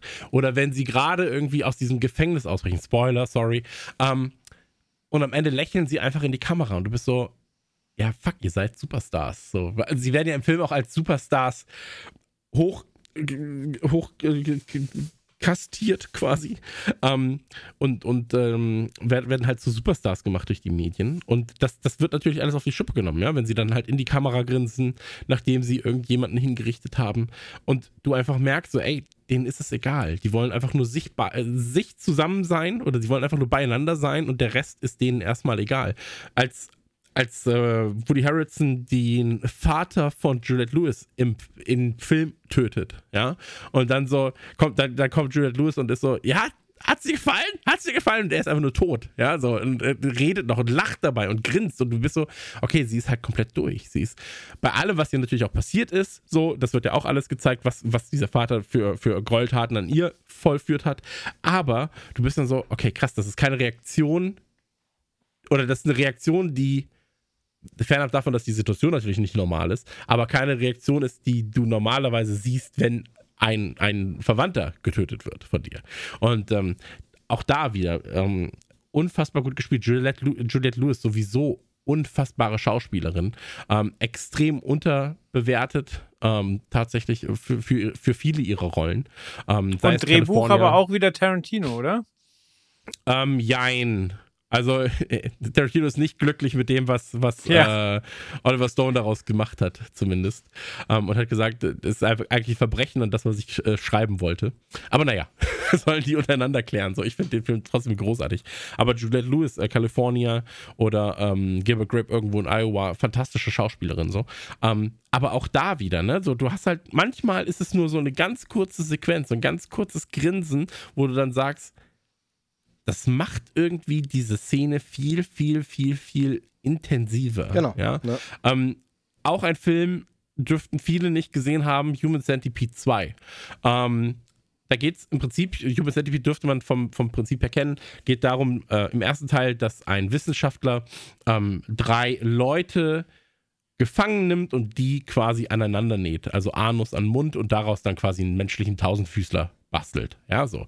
Ähm, und im zweiten Teil ist es so, der Hauptcharakter ähm, ist großer Fan vom Film Human Centipede. Ja, also vom ersten Teil ist in dieser Welt quasi ein Film und ähm, hat keinerlei, ich sag mal, äh, keine, keinerlei medizinischen Abschluss.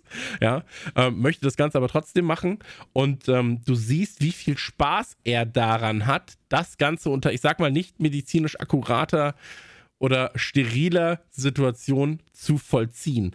Ähm, auch da, durch dieses Spielen, durch dieses zwischen, die, die, dieses Weinen, Schreien, Lachen dabei, Leute angrinsen, während man ihnen die Zähne rausschlägt. Ähm, und du bist nur so, shit, das ist so fantastisch gespielt gerade. Ähm, so beklemmend, so bedrückend gespielt. Ähm, das würde nicht funktionieren, wenn er einfach nur böse wäre. Ja, einfach nur böse. Ähm, ich weiß nicht, ob ihr von Uwe Boll Seed gesehen habt. Und da gibt es eine Sequenz, ich glaube, die ist in der in der Fass, ich bin mir nicht hundertprozentig sicher, ob es in die finale Fassung des Films geschafft hat, in der Länge zumindest. In der die Fassung, die ich da habe, die ich kenne, ähm, da gibt es eine Sequenz, in der eine Frau festgehalten wird auf einem Stuhl. Ja, du siehst halt quasi einen Stuhl. Die Sequenz ist fantastisch geschnitten, weil sie nicht geschnitten ist. Ja, so. Ähm, du siehst die Frau auf diesem Stuhl. Der Typ kommt rein, hat einen Hammer dabei und dann geht es wirklich gefühlt zehn Minuten es ist nicht so lang, aber es geht gefühlt zehn Minuten und du siehst nur, wie er auf sie einschlägt. Und der Punkt ist, du siehst keine Emotion bei ihm. Das funktioniert sehr, sehr gut. Ja, du siehst keine Emotion, kein Lachen, kein, kein Weinen, nichts.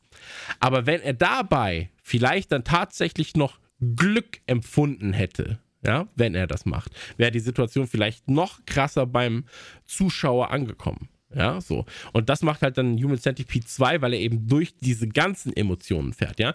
Ähm, ich sag gleich mal, Anführungszeichen mache ich jetzt bewusst, glaubhafter, ja, ähm, weil wenn er merkt, okay, hier habe ich gut genäht, so das funktioniert, ja, dann ist er glücklich. Hier sieht er, okay, da läuft, laufen Exkremente vorbei, das habe ich nicht so gut genäht, dann ist er traurig. Dann macht er was und lacht auf einmal. Und diese, diese Spannbreite an Emotionen, das ist halt, was so ein Bösewicht dann irgendwie auch genau. ausmacht. Ich meine, wir reden halt viel über Bösewichte natürlich, ne? So, aber dann vielleicht noch ganz kurz, äh, Human Centipede 3, da ist es dann so, dass es nur noch quasi, es ist auch mit Abstand der schwächste Teil der Serie tatsächlich. Da spielen der Hauptcharakter aus dem ersten und zweiten Teil komplett andere Rollen, weil, in, weil der zweite Teil auch nur ein Film ist im dritten Universum. So. Ähm, und da ist es so, dass halt unfassbar ähm, wie soll ich sagen, unfassbar ähm, starke Emotionen, also sehr comichaft wird da gelacht, sehr übertrieben wird da gelacht, ja, da werden dann äh, Geschlechtsorgane äh, abgeschnitten, gegessen und dabei wird gelacht und so weiter und so fort. Und du bist dann so, ja, das, das, das ist jetzt so übertrieben, dass es schon nicht mehr so so stark ist, ja, so, sondern halt, eigentlich müsste, müsste man diese Emotionen dann wieder so ein bisschen runterfahren, um eine Realitätsschiene reinzukriegen. Genau. Du zeigst gerade auf. Also zum, zum einen äh, ganz kurz, immer wieder beeindruckt, wie, wie du es sehr oft schaffst, diese Filme unterzubringen. Ähm, Crossed musst du nachher auch noch irgendwo erwähnen. Ähm, Steht auf meinem Zettel genau. weil, ähm, weil da geht es ja genau darum. Nee, aber sehr eigentlich schön. tatsächlich ganz kurz, anderer Punkt, weil du es gerade sagst, wenn es noch so, da ist es fast drüber. Äh, das zeigt, ähm, und das zeigen ganz, ganz viele Beispiele ähm, der Filmgeschichte, ich finde, das Lachen im Film oder Grinsen oder manische Lachen oder was auch immer, wahnsinnig abhängig ist von den schauspielerischen Fähigkeiten. Also ein guter Schauspieler wertet es damit auf. Bei einem schlechten Schauspieler kann es ins Chargieren abdriften, wo man dann auch sagt, also hm. wie gesagt, Willem Dafoe ist bei mir so eine Grenze, wo ich so denke, ah, es ist auch fast over the top peinlich. Bulldog ähm, Saints.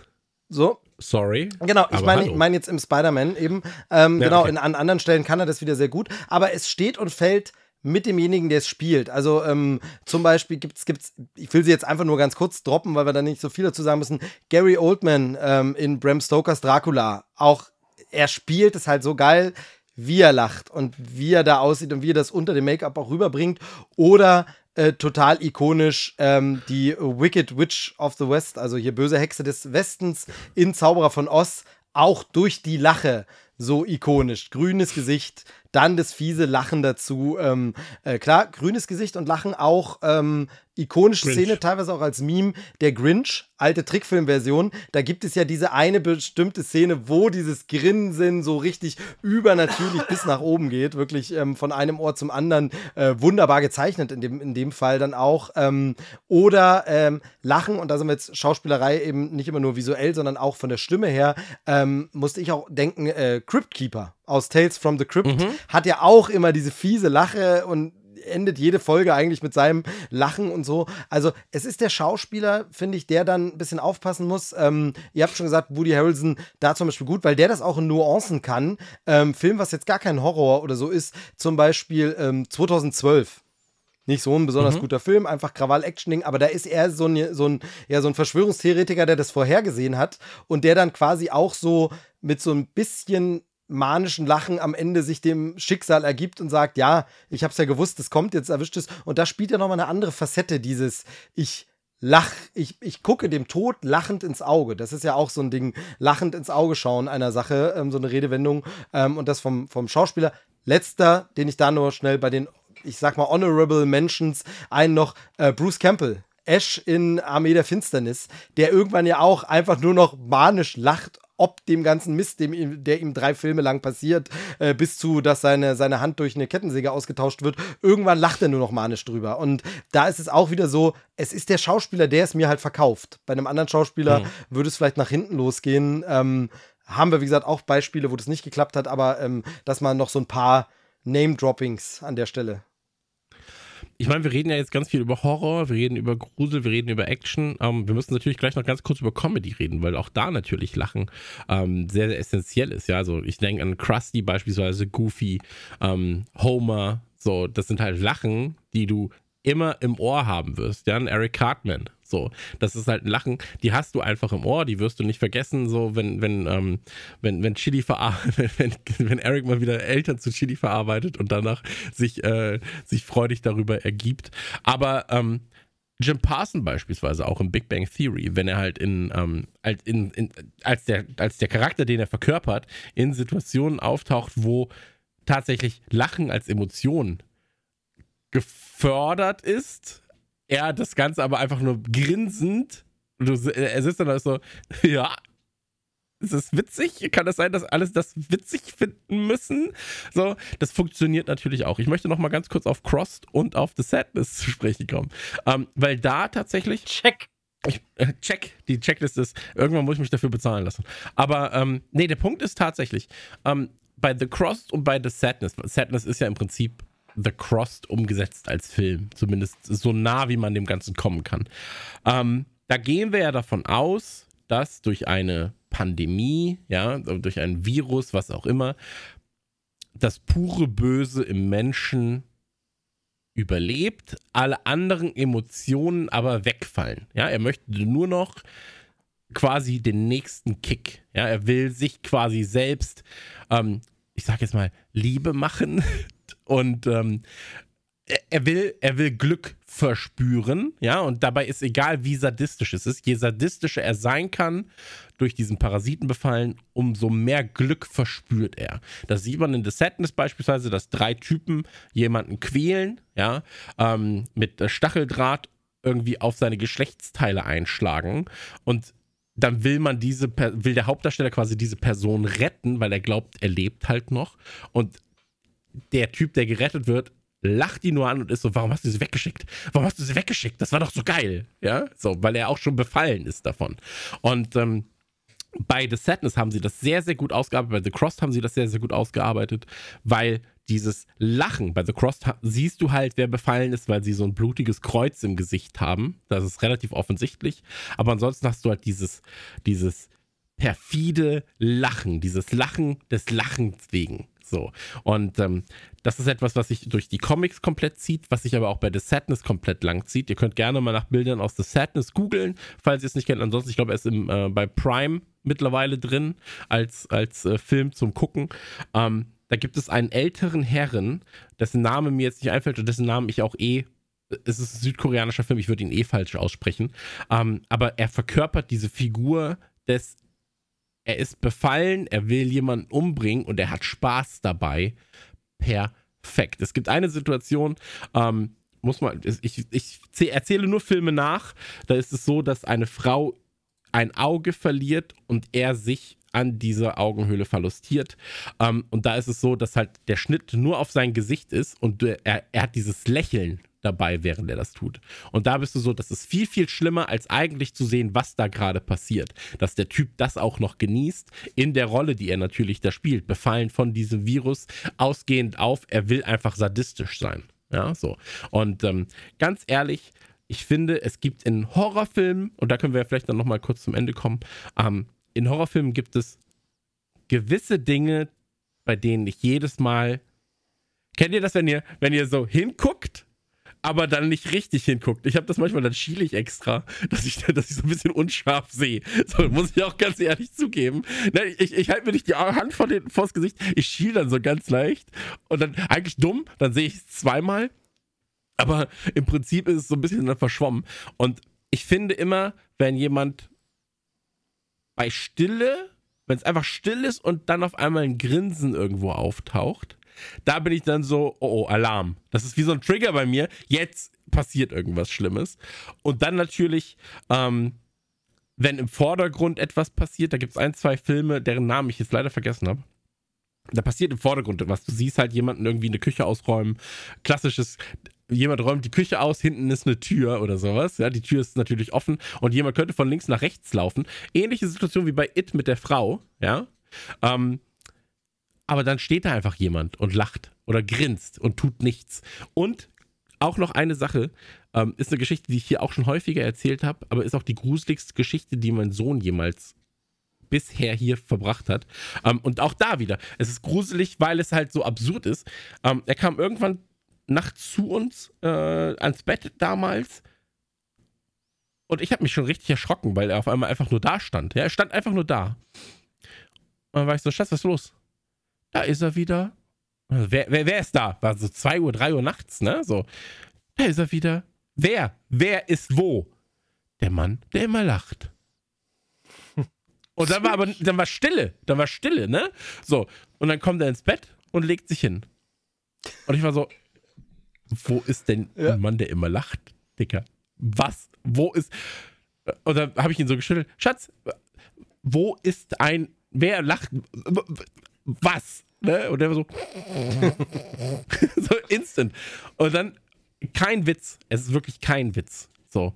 Ich bin Fäuste geballt zu seinem Zimmer, ganz leise auf, auf seinem so, okay, jetzt gleich, ich werde jetzt gleich jemanden sehen, der immer lacht. Was macht diese Person im Zimmer von meinem Sohn? Ähm, und das war, das war super absurd. Kurz danach hat er übrigens den Mann, der immer lacht, äh, mit Kreide auf seine Maltafel gemalt. Oh. Auch nicht viel besser gewesen. Der Stoff, ähm, aus dem die Träume sind, sage ich nur. Also ey, wirklich, der ähm, Mann, der immer lacht. Ich habe das, hab das übrigens als, als Kind aber eine Zeit lang auch gehabt. Da war so ein, wirklich so ein Grusel von mir nachts. Wenn ich die Augen zugemacht habe, habe ich so grinsende Gesichter auf mich zukommen sehen. Und das war eine Zeit lang äh, wirklich, wirklich schlimm. Und ähm, ich glaube, was dazu wahrscheinlich auch ein bisschen beigetragen hat, ist ähm, ein Film, der gar kein Horrorfilm ist, sondern wir haben ihn schon ein paar Mal angesprochen, Batman, Tim Burtons Batman. Und ich meine jetzt mhm. aber gar nicht den Joker, sondern da gibt es ja dieses Element, Spoiler für den Film jetzt, äh, der ist äh, schon ein bisschen älter, kann man glaube ich drüber sprechen, ähm, dass über Kosmetik die Menschen ja vom Joker vergiftet werden und ihnen das Grinsen so einfriert und sie sterben mit diesem Grinsen. Und als Kind fand ich das super erschreckend, weil das glaube ich zumindest reibe ich es mir heute so zusammen, das erste Mal war, ich habe das ja vorhin gesagt, Kinder nehmen Lachen, dein Sohn zum Beispiel sagt, der Mann, der immer lacht, ist ein freundlicher, netter Typ, der da immer lacht. Aber Kinder nehmen immer Lachen erstmal als was Positives wahr. Und ich glaube, da habe ich zum ersten Mal, zumindest ist das so bewusst in meiner Erinnerung, wahrgenommen, hier wird das Lachen zu was Bösen. Die sterben daran, dass die lachen. Da schließt sich der Kreis auch wieder zu Smile. Ne? Das ist ja wieder genau dasselbe. Ähm, ich finde übrigens vertane Chance. Wir kennen das ja immer so deutsche Verleihtitel, dass man Smile nicht den deutschen Untertitel Bitte lächeln gegeben hat. Äh, finde ich echt ein bisschen schade. Ähm, äh, falls ihr euch noch an die äh, tolle Clipshow erinnert. Jedenfalls äh, in diesem Batman-Film, das hat mich nachhaltig verstört als Kind, dass die mit so einem Grinsen sterben. Das friert dann ein, das Grinsen. Das bleibt so. Und wenn die bestattet werden, beerdigt werden, müssen die lachen. Und dann ist es ja danach so, dass die dann keine Kosmetik mehr nehmen und alle auch nur noch tief traurig in die Kamera moderieren und so. Ähm, aber das hat mich nachhaltig geprägt. Falls die Leute von Smile das hören, ich hätte übrigens Smile bitter lächeln, hätte ich oh. noch besser gefunden. Oh. Ah, Respekt, ja, Respekt. Sehr, sehr gut. Dankeschön, ja, das war alles. Ciao. ich bin ja. häufiger hier. Dankeschön. Ciao, das war meine Arbeit. Ähm, genau, und, und da wir ja gerade schon bei Comics waren, würde ich ja auch gerne noch äh, kurz über The Boys und Homelander sprechen. Denn das ist ja auch eine Performance, äh, wo jedes Lachen ähm, ganz, ganz arge Magenschmerzen verursacht. Da sind wir wieder bei diesem also, Snap. Dieser Moment, wo es so snappt, ne? Wo man ja, wo es, wo es einem im Hals stecken bleibt, so, weil du einfach, äh, das ist einfach fies. So, also, der, der lacht an den unpassendsten Stellen, der lacht, wenn er jemanden richtig verabscheut. Das Einzige, was er, ich will nicht sagen toppt, aber was halt da auch äh, auffällt, ist, dass er gerne ähm, Milch aus Brüsten trinkt und viel onaniert, wenn er Stress abbauen will an den seltsamsten Orten. Aber sein Lachen ist schon. aber sein Lachen ist schon, ist schon ähm, auch bemerkenswert. Und vielleicht generell nochmal über, über ähm, Filmbösewichte, wo es jetzt, also, wo es nur ein Element ist. Ich sag mal, die Bösewichte, wo denen du einfach in die Fresse hauen willst, wenn sie lachen. Nicht, weil, weil sie gruselig sind, sondern weil sie damit äh, quasi ihre Durchtriebenheit eben wie Homelander auch unterstreichen. Da fällt mir Joaquin Phoenix eben nicht als Joker, sondern als, als äh, Imperator in Gladiator ein. Wo du richtig sauer wirst oder ähm, Da, ich haben wir kurz, noch, be bevor wir weitermachen, ähm, ich würde gerne zu The Boys noch was sagen. Ich finde, Homelander ist aus der TV-Serienlandschaft wahrscheinlich das beste Beispiel, das du nennen kannst, weil er komplett, ich meine, er ist da der Übermensch. So, er hat keine Feinde erstmal, ja. Ich meine, wir kommen jetzt Staffel 1, 2, 3 und so, das, man merkt schon so, da ist vielleicht doch was zu holen, aber eigentlich ist er ein unbesiegbares Monster, ja, so. Er hat keinerlei Ängste zu haben, weil nichts kann ihm was. So, das ist erstmal die Prämisse, die natürlich dieser, diese Charakter hat. Und dieses Lachen ist ja immer von oben herab. Es ist immer ein von oben herab oder es ist ein von, ich wurde gerade erwischt, muss aber den Schein bewahren. Verzweifeltes ja, so, Lachen. also so verzweifelt. Genau, es ist ein verzweifeltes Lachen, aber immer noch mit diesem Gewissen, und das ist halt die Kunst, und das finde ich macht, macht ähm, der, der Schauspieler von, von Homelander so unfassbar gut, dieses, wenn ihm beispielsweise das Handyvideo gezeigt wird, was seine Karriere zerstören kann, dann lacht er oder lächelt zumindest, um nicht zu zeigen, ja shit, das könnte es wirklich, aber ich habe vielleicht noch was in der Hinterhand. So, ne, nach dem Motto so, ja, du kannst mir damit gar nichts, weil ich mache dann das und das. So, er versucht dann gar keine Panik zu zeigen. Und ich meine, bei ihm ist es natürlich so, er will halt geliebt werden, das ist die einzige Prämisse, die er irgendwie hat. Ähm, aber ich finde wirklich, Homelander ist das perfekteste Beispiel, das du hättest nennen können weil dieser Charakter so sehr von Mimik lebt. Also Mimik ist eigentlich 80% von dem, was Homelander macht, ist Mimik. So, wenn er seinen Kopf dreht, wie er seinen Kopf dreht, mit welcher Geschwindigkeit er wie seinen Kopf dreht, wann er anfängt zu lächeln stellenweise, das ist so auf den Punkt und ähm, ich habe keine Ahnung von Preisverleihungen, ob da man da nur Emmys kriegen kann. Oscars kriegt man ja für Serien nicht so. Aber dann sollten sie einfach noch einen Film irgendwann machen, nur damit der Typ überhaupt einen Oscar kriegen kann, weil das ist die Performance überhaupt für mich. Und ähm, die stellt stellenweise alles in den Schatten, was es in den letzten Jahren an Bösewicht-Performance gab. Und Homelander alleine trägt die Serie oder würde die Serie schon tragen. Da sind genug Charaktere, die die Serie mittragen, aber ein Homelander alleine in der Performance von, ich wollte Anthony Kiedis sagen, das ist kompletter Unfug vom Sänger der Red Hot Chili Peppers.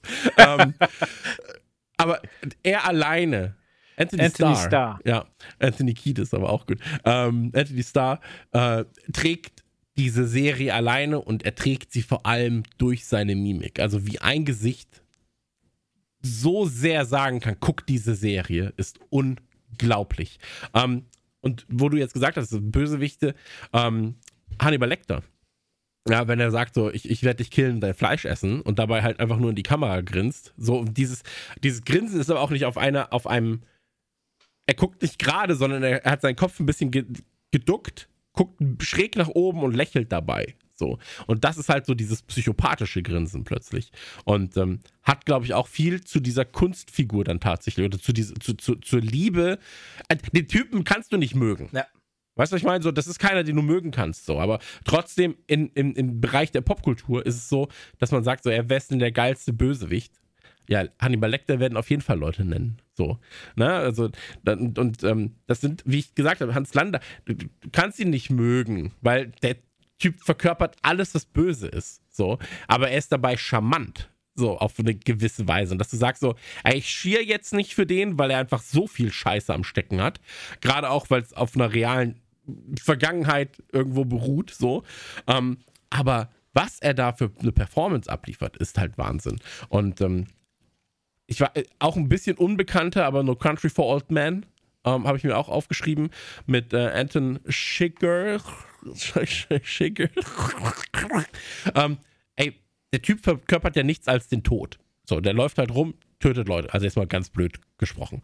Und sein Grinsen, auch dieses pausbäckige Grinsen über so Jim Carrey-eskes Grinsen schon fast, so, ähm, ey, das killt dich. Das macht dich fertig. Ähm, das verzweifelte Grinsen bei Oldboy, so, also auch da, mit Mimik kannst du so viel erreichen. Mimik kann dich erquicken, kann dir Angst machen, kann dich, kann dich in Schutz nehmen, kann dich berügen und das alles, das sind alles die gleichen, also das alles kannst du mit, mit Lachen oder Grinsen machen. Ja, so, und das ist halt, das ist halt so stark, weil Mimik da einfach so viel macht. Willem Dafoe haben wir gerade eh schon besprochen, aber ich wollte noch Malcolm McDowell besprechen in uh, Clockwork Orange. Auch mhm. unbedingt muss man das erwähnen. Uh, Clockwork Orange sollte man eh geguckt haben. Uh, er spielt ja Alex in Clockwork Orange. Unfassbarer Film, unfassbar viel Stil. Um, und auch da Grinsen eine ganz, ganz, ganz, ganz wichtige Komponente von diesem Charakter, dass du siehst, so, ey, die haben halt gerade Bock auf das, was sie tun. So. Der hat ja nicht so eine Mörderkarriere hingelegt, aber ist ein krasser Schauspieler. Er hat zum Beispiel in Mentalist dann einen Sektenführer gespielt. Und das ist halt auch sehr, sehr gut, weil der halt einerseits Leute einfangen kann, andererseits halt der totale Psycho ist. So perfekt für so einen Sektenführer. Ja, aber wie, wie bei Breaking Bad hier, ähm, äh, Gus Nee, äh. Gustavo. Gus Frings. Gus, Gus Frings. Gus Frings. Ähm, auch Arschloch, aber fucking Sympath. Wenn er dich anlächelt, bist du so, ja, Bruder, ich gehe mit dir in den Tod. So. ähm, hier, äh, Gollum oder äh, Smergol. Hier, äh, Andy Serkis. Ähm, ist es die gleiche Figur? Smergol? Smergol ja. ist der. Ist, ja, ja, ja ne? also der eine wird zum anderen, glaube ich. Ja, ja, irgendwie so. Aber auch da natürlich, ne, wenn er den Ring anfasst, so, das ist halt dieses, dieses verrückte so, dieses verrückte Grinsen, dieses verrückte Lächeln, wo du dann auch weißt, ja, aber mein Kind würde ich ihm nicht anvertrauen, Dicker. So. Und ähm, ich glaube, ein guter Babysitter ist das nicht. So. Und natürlich, äh, hier, ähm, Matrix, äh, Agent Smith, gibt es doch auch wenig unfassbare Grinsen. Weaving, ja. Genau, aber, aber es gibt ja dieses, wo er so die, die, die Augen ganz weit aufreißt und dann so diesen Mund siehst. Ähm, auch unfassbar. Und es gibt eine äh, Sequenz ähm, von ähm, Star Wars. Wie heißt der alte Mann? Alec Guinness. Imperator? Genau, Palpatine. Ah, okay, ja. Imperator Palpatine. Ian McDermott. Der auch so äh, dumm vor sich hingrinst manchmal. Aber ey, ganz ehrlich, es gibt, glaube ich, so viele Rollen, ähm, ich wollte aber vorhin noch das Thema ja, aufmachen, eben Bösewichte, äh, wo das Lachen dazugehört, aber die einfach so performen, dass, also zum Beispiel Joaquin Phoenix in Gladiator, meine Mutter hat in den drei anderen Filmen noch angeschrien, weil, weil ihm das so angehaftet ist, dass er da so ein Arschloch war. Dann, ähm, ich weiß, ihr habt Game of Thrones jetzt nicht so verfolgt, aber Jeffrey, also die Serie hat ja wirklich ein paar krasse Bösewichte, aber Jeffrey, der ein König ist, der vielleicht 16 ist oder so, ey, wenn der irgendwann verreckt, ey, dass du nicht noch den Fernseher bespuckst, weil du froh bist, dass er endlich weg ist, so, das ist alles. Und das ist halt auch so, so ein 16-jähriger Schmächtling, der aber einfach so viel Macht ausübt und so ein Wichser ist, dass es dich emotional mitnimmt. Und das finde ich ist auch eine Gabe. Ich finde, Homelander hat da noch ein bisschen den Vorteil, dass der Schauspieler ohne das Kostüm mit seinen dunklen Haaren gar nicht so krass aussieht wie Homelander. Sonst unter Garantie würden den Leute auf der Straße anpöbeln. Aber das, hab, das ist natürlich das, hart, wenn du so eine Performance ablieferst, dass Leute anfangen, dich anzugehen, weil, weil sie nicht mehr zwischen Rolle und äh, Schauspieler trennen können. Also, das hat doch auch hier Joe Gerner aus äh, GZS ja. hat es doch auch immer erzählt, dass wenn er einkaufen geht, dass dann die Leute zu ihm kommen und sagen, er ist ein Arschloch. So, er soll sich mal um seine Tochter kümmern und so. und das, das finde ich, ja, ey, wie gesagt, ich finde das, ich, ich, glaube, so für Außenstehende ist das manchmal funny, wenn du selbst in der, in der Situation bist, äh, ist es wahrscheinlich stellenweise beim ersten Mal noch so, hä, was, was wollen die denn jetzt? Beim zweiten Mal wird es dann schon nervig, beim dritten Mal denkst du dir so, ach Leute, ey, das ist doch nur ein Gag, so. Ähm, und deswegen, das ist alles, ähm, ja, absolut. Ich glaube aber, dass so eine Performance halt vor allem, und, und da reden wir auch von einem Jim Carrey, ja, also Jim Carrey hatte unfassbare Rollen, ja, 23, äh, Truman Show, 23, hieß er 23? Weiß ich jetzt nicht. Ja. Ähm, Truman Show und so weiter und so fort. Ähm, aber auch da wieder, Mimik macht so viel aus, ja. Und wenn du jemanden natürlich kennst aus Die Maske, Dumm und Dümmer und so weiter und er dann so ein Brett raushaut wie die Truman Show, ähm, wo er ja auch oftmals dann grinst, so gute fake, Miene fake zum bösen Spiel genau. macht, ja. genau, um, um nicht aufzufallen, nicht, nicht aufzufliegen. Ey, das sind halt wahnsinnige Performances, ne? Und ich finde, das ist auch bei dem, das war ja was, was wir, ich habe mir, ich habe mir unseren Einspieler zum, zum Smile Trail nochmal angehört und da haben wir auch gesagt, ähm, dass so dieses, dieses Grinsen, wo man nicht genau deuten kann, ob die Person was weiß oder weiß, was gerade mit ihr passiert, ähm, oder ob sie grinst, weil sie grinsen muss oder weil, weil sie grinsen will, wenn du nicht genau herauslesen kannst, was eigentlich in dieser Situation des Grinsens zu bedeuten hat, dann ist es eigentlich erst richtig creepy. So, dann funktioniert das, dann ist es eine gute schauspielerische Leistung. Ey, und ganz ehrlich, wenn wir jetzt nehmen wir den Smile-Trailer jetzt nochmal, ähm, diese Sequenz, wo sie scheinbar dann sich das Gesicht aufschneidet, den Hals aufschneidet mit der, mit der, mit der, ähm, mit, mit, mit, mit diesem Abbruch, so, ähm, wenn du solche, solche Situationen siehst, und das gibt es ja jetzt nicht nur mit Messern oder, oder Scheren oder sonst was, gibt es ja auch genug äh, Filme, in denen sich Personen in den Kopf schießen oder sonst irgendwas machen mit einem Lächeln, ja. Ähm, und das ist halt dieses Unangebrachte, ne? so dieses nicht-konforme. Das ist halt was, was dann natürlich für Aufsehen sorgt, was für, für eine gewisse, wie soll ich sagen, für so einen Schockmoment sorgt, wo du dann sagst, so, ey, wie kann das denn jetzt gerade sein? So, ich meine, ganz viele japanische Filme machen das ja auch, ne? Ich meine, Japan und oder Asien ja generell sehr, sehr viel Overacting. Genau, da wird ja. halt aus einem leichten Grinsen ganz großes Grinsen und so weiter.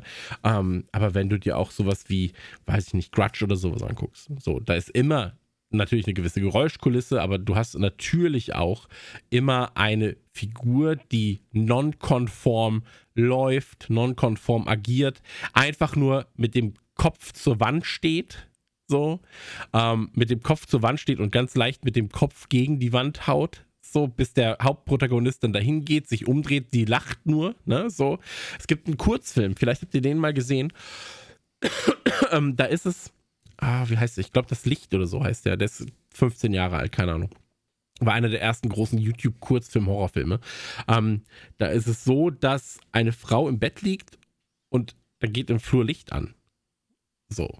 Und da gab's, da gab's Siri und Co. noch nicht. Ne? Also es war nichts, was automatisch angehen könnte. Dann ging das Flurlicht an, dann geht sie hin, schaltet das aus. Dann geht das Badlicht an, und du merkst schon so, da ist irgendwas, ne? So, das ist irgendwie, irgendwas ist da falsch. So. Dann geht sie ins Bad, macht das Licht aus. Du merkst aber schon so, so eine Suspense, dass du halt denkst, da muss doch jetzt gleich irgendwas um die Ecke kommen. Ne? Da muss doch jetzt gleich irgendwas, irgendwas muss doch jetzt passieren. Und es passiert die ganze Zeit nichts. So, das Licht geht wieder an, sie geht hin, macht es aus. Sie legt sich ins Bett.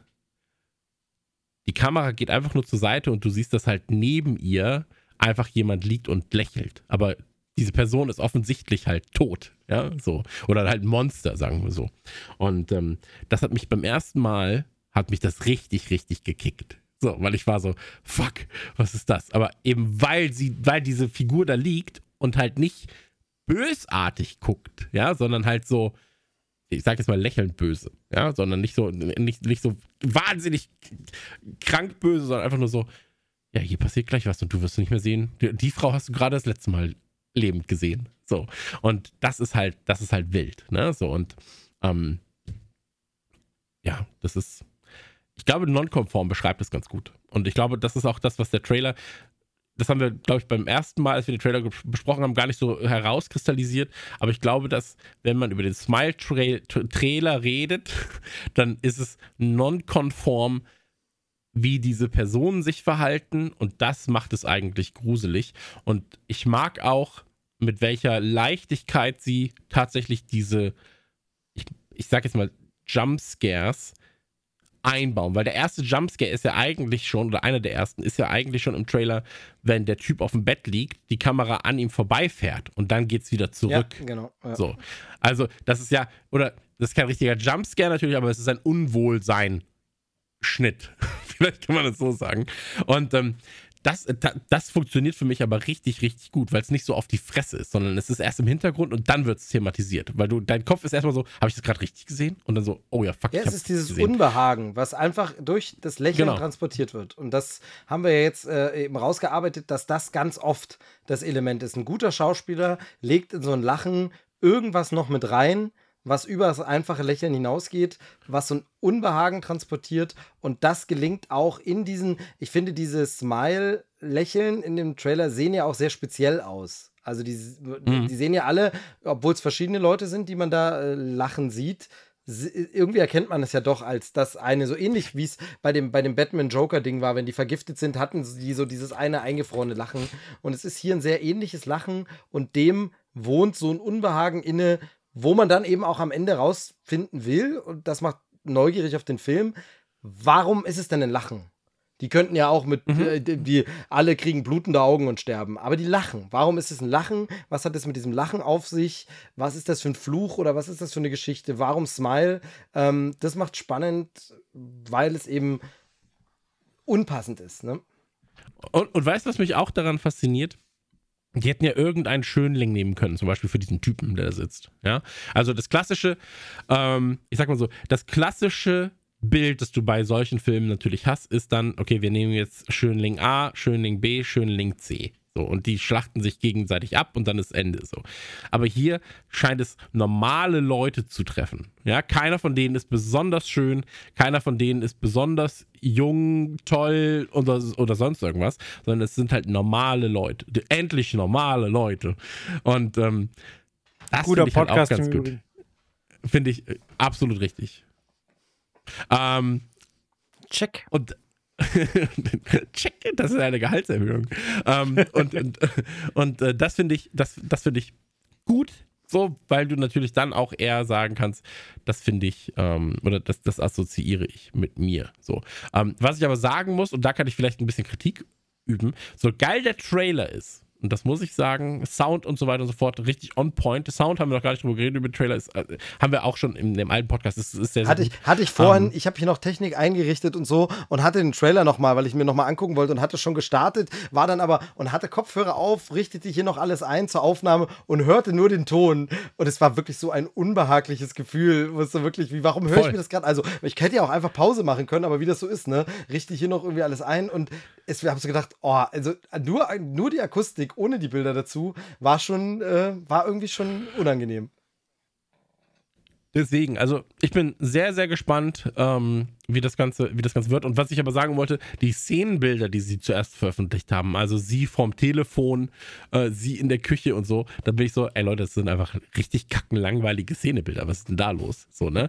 Ähm, und deswegen, schaut euch den Trailer an, guckt euch nicht zwingend nur die Szenenbilder an, sondern der Trailer in seiner ganzen, ich sag jetzt mal, Raffinesse, so, ähm, das, das ist ein anderes Level, so von, von ich gucke mir nur Bilder an oder so. Da, da, da, da kriegt man einen sehr guten, ich finde, der Trailer vermittelt ein sehr gutes Gefühl für das, was man wahrscheinlich in dem Film bekommen wird. Und ähm, weißt du, was das Gute ist? Dadurch, dass wir den Trailer, wann haben wir ihn besprochen? 139, hätte ich gesagt.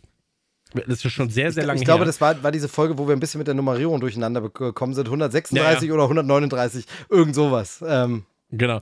Und ähm, wir haben damals ja schon sehr, sehr positiv über den Trailer gesprochen. Deswegen fällt es mir umso leichter, jetzt quasi diese Sonderfolge tatsächlich dazu zu machen, ähm, weil ich wirklich Bock drauf habe. So, ich habe Bock auf den Film. Ähm, ich grusel mich ja auch einfach gern. Und ähm, deswegen, also 29. geht's dann ins Kino. Ich würde sagen, an der Stelle machen wir äh, ein Ende, oder? ja, also ich habe äh, nicht mehr unterbringen können, die Grinsekatze aus Alice im Wunderland, die muss einmal zumindest noch erwähnt werden äh, als Die heißt ja schon so. Genau, als, als ganz bekannte Dings. Aber ansonsten äh, geht es mir genau wie dir. Ich bin sehr neugierig auf den Film. Ähm, muss man ja ganz klar sagen, so ein Film steht und fällt immer ein bisschen mit der Auflösung dann. Und ich bin super, super dran interessiert, was es mit dem Lachen da auf sich hat. Ähm, äh, spannend. Von daher, ja, äh, ein, kö äh, könnte langfristig ein Beispiel sein, was in der Filmgeschichte haften bleibt für sch schlimmes Lachen im Film. Absolut. Joel, magst du noch was sagen? Ich möchte noch Robin Williams übrigens erwähnen, der auch wieder, aber auch wieder ein Schauspieler natürlich, der aus der Comedy kommt, Drama gespielt hat oder aus dem Drama kommt, dann mit Comedy groß wurde und so weiter, ähm, hat auch mit vielen, viel, viele bleibende Lachen dagelassen. So. Joel, Da gehe ich mit Arnold Schwarzenegger die geschnittene Szene aus Terminator 2, wo, ähm, wo der Terminator versucht zu lächeln, die äh, witzig ist, aber halt nicht so gut reingepasst hat, deswegen zurechtgeschnitten, aber kann man nachgucken und äh, macht Spaß und äh, mir hat das heute auch sehr viel Spaß gemacht und ich gehe mit einem Lächeln. Ja, ich, ich fand, ich Ich fand wollte- die Folge ein bisschen lachhaft, ehrlich gesagt. ich wollte noch sagen, so, sag jetzt bitte nicht Mr. Freeze, Eyes to meet you. naja, das war's jedenfalls mit Trailer Schnack. Ähm, ihr geht am 29.09. ins Kino und äh, wir gehen auch am 29. Ja, ich kann noch nicht sagen, ob ich am 29. schon gesund bin. Du ja, doch, du bist dann Corona-frei wahrscheinlich. Äh, bei mir gucke ich mal, ansonsten gehe ich aber danach ins Kino. Und äh, alle anderen ab dem 29.09. ist äh, Smile. Siehst du es auch im Kino oder wie wir ihn jetzt nennen werden, Smile, äh, bitter lächeln. Sehr gut. Und ähm, das war's mit Trailerschnack für heute. Achso, wir haben gar nicht gesagt, wo ist Chris eigentlich? Chris lässt sich entschuldigen an der Stelle. Ähm, er ist manisch lachend weggelaufen, als wir aufnehmen wollten. So Also, war's. Keine Ahnung, keine Ahnung, was da, was da los ist. Werden wir ihn dann später fragen, warum er manisch lachen musste. Ähm, das war's mit Trailerschnack. Haut rein und ähm, denkt an die Gewinnspiele bei Radio Nukular und bei mir auf Instagram. Das war's für heute. Auf Wiedersehen. Ciao, ciao. Peace. Kleiner Reminder für euch: Diese Folge von Trailerschnack wurde präsentiert von Smile. Siehst du es auch? Ab dem 29. September 2022 könnt ihr den Psycho-Horrorfilm im Kino sehen. Auf den Instagram-Kanälen von Radio Nukular und Chris findet ihr zudem Gewinnspiele, bei denen ihr Kinokarten für Smile, siehst du es auch, abgreifen könnt. Schnappt euch eure Freundinnen und ab ins Gruselkinovergnügen.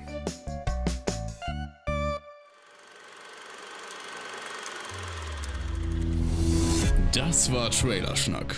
Bis zur nächsten Ausgabe.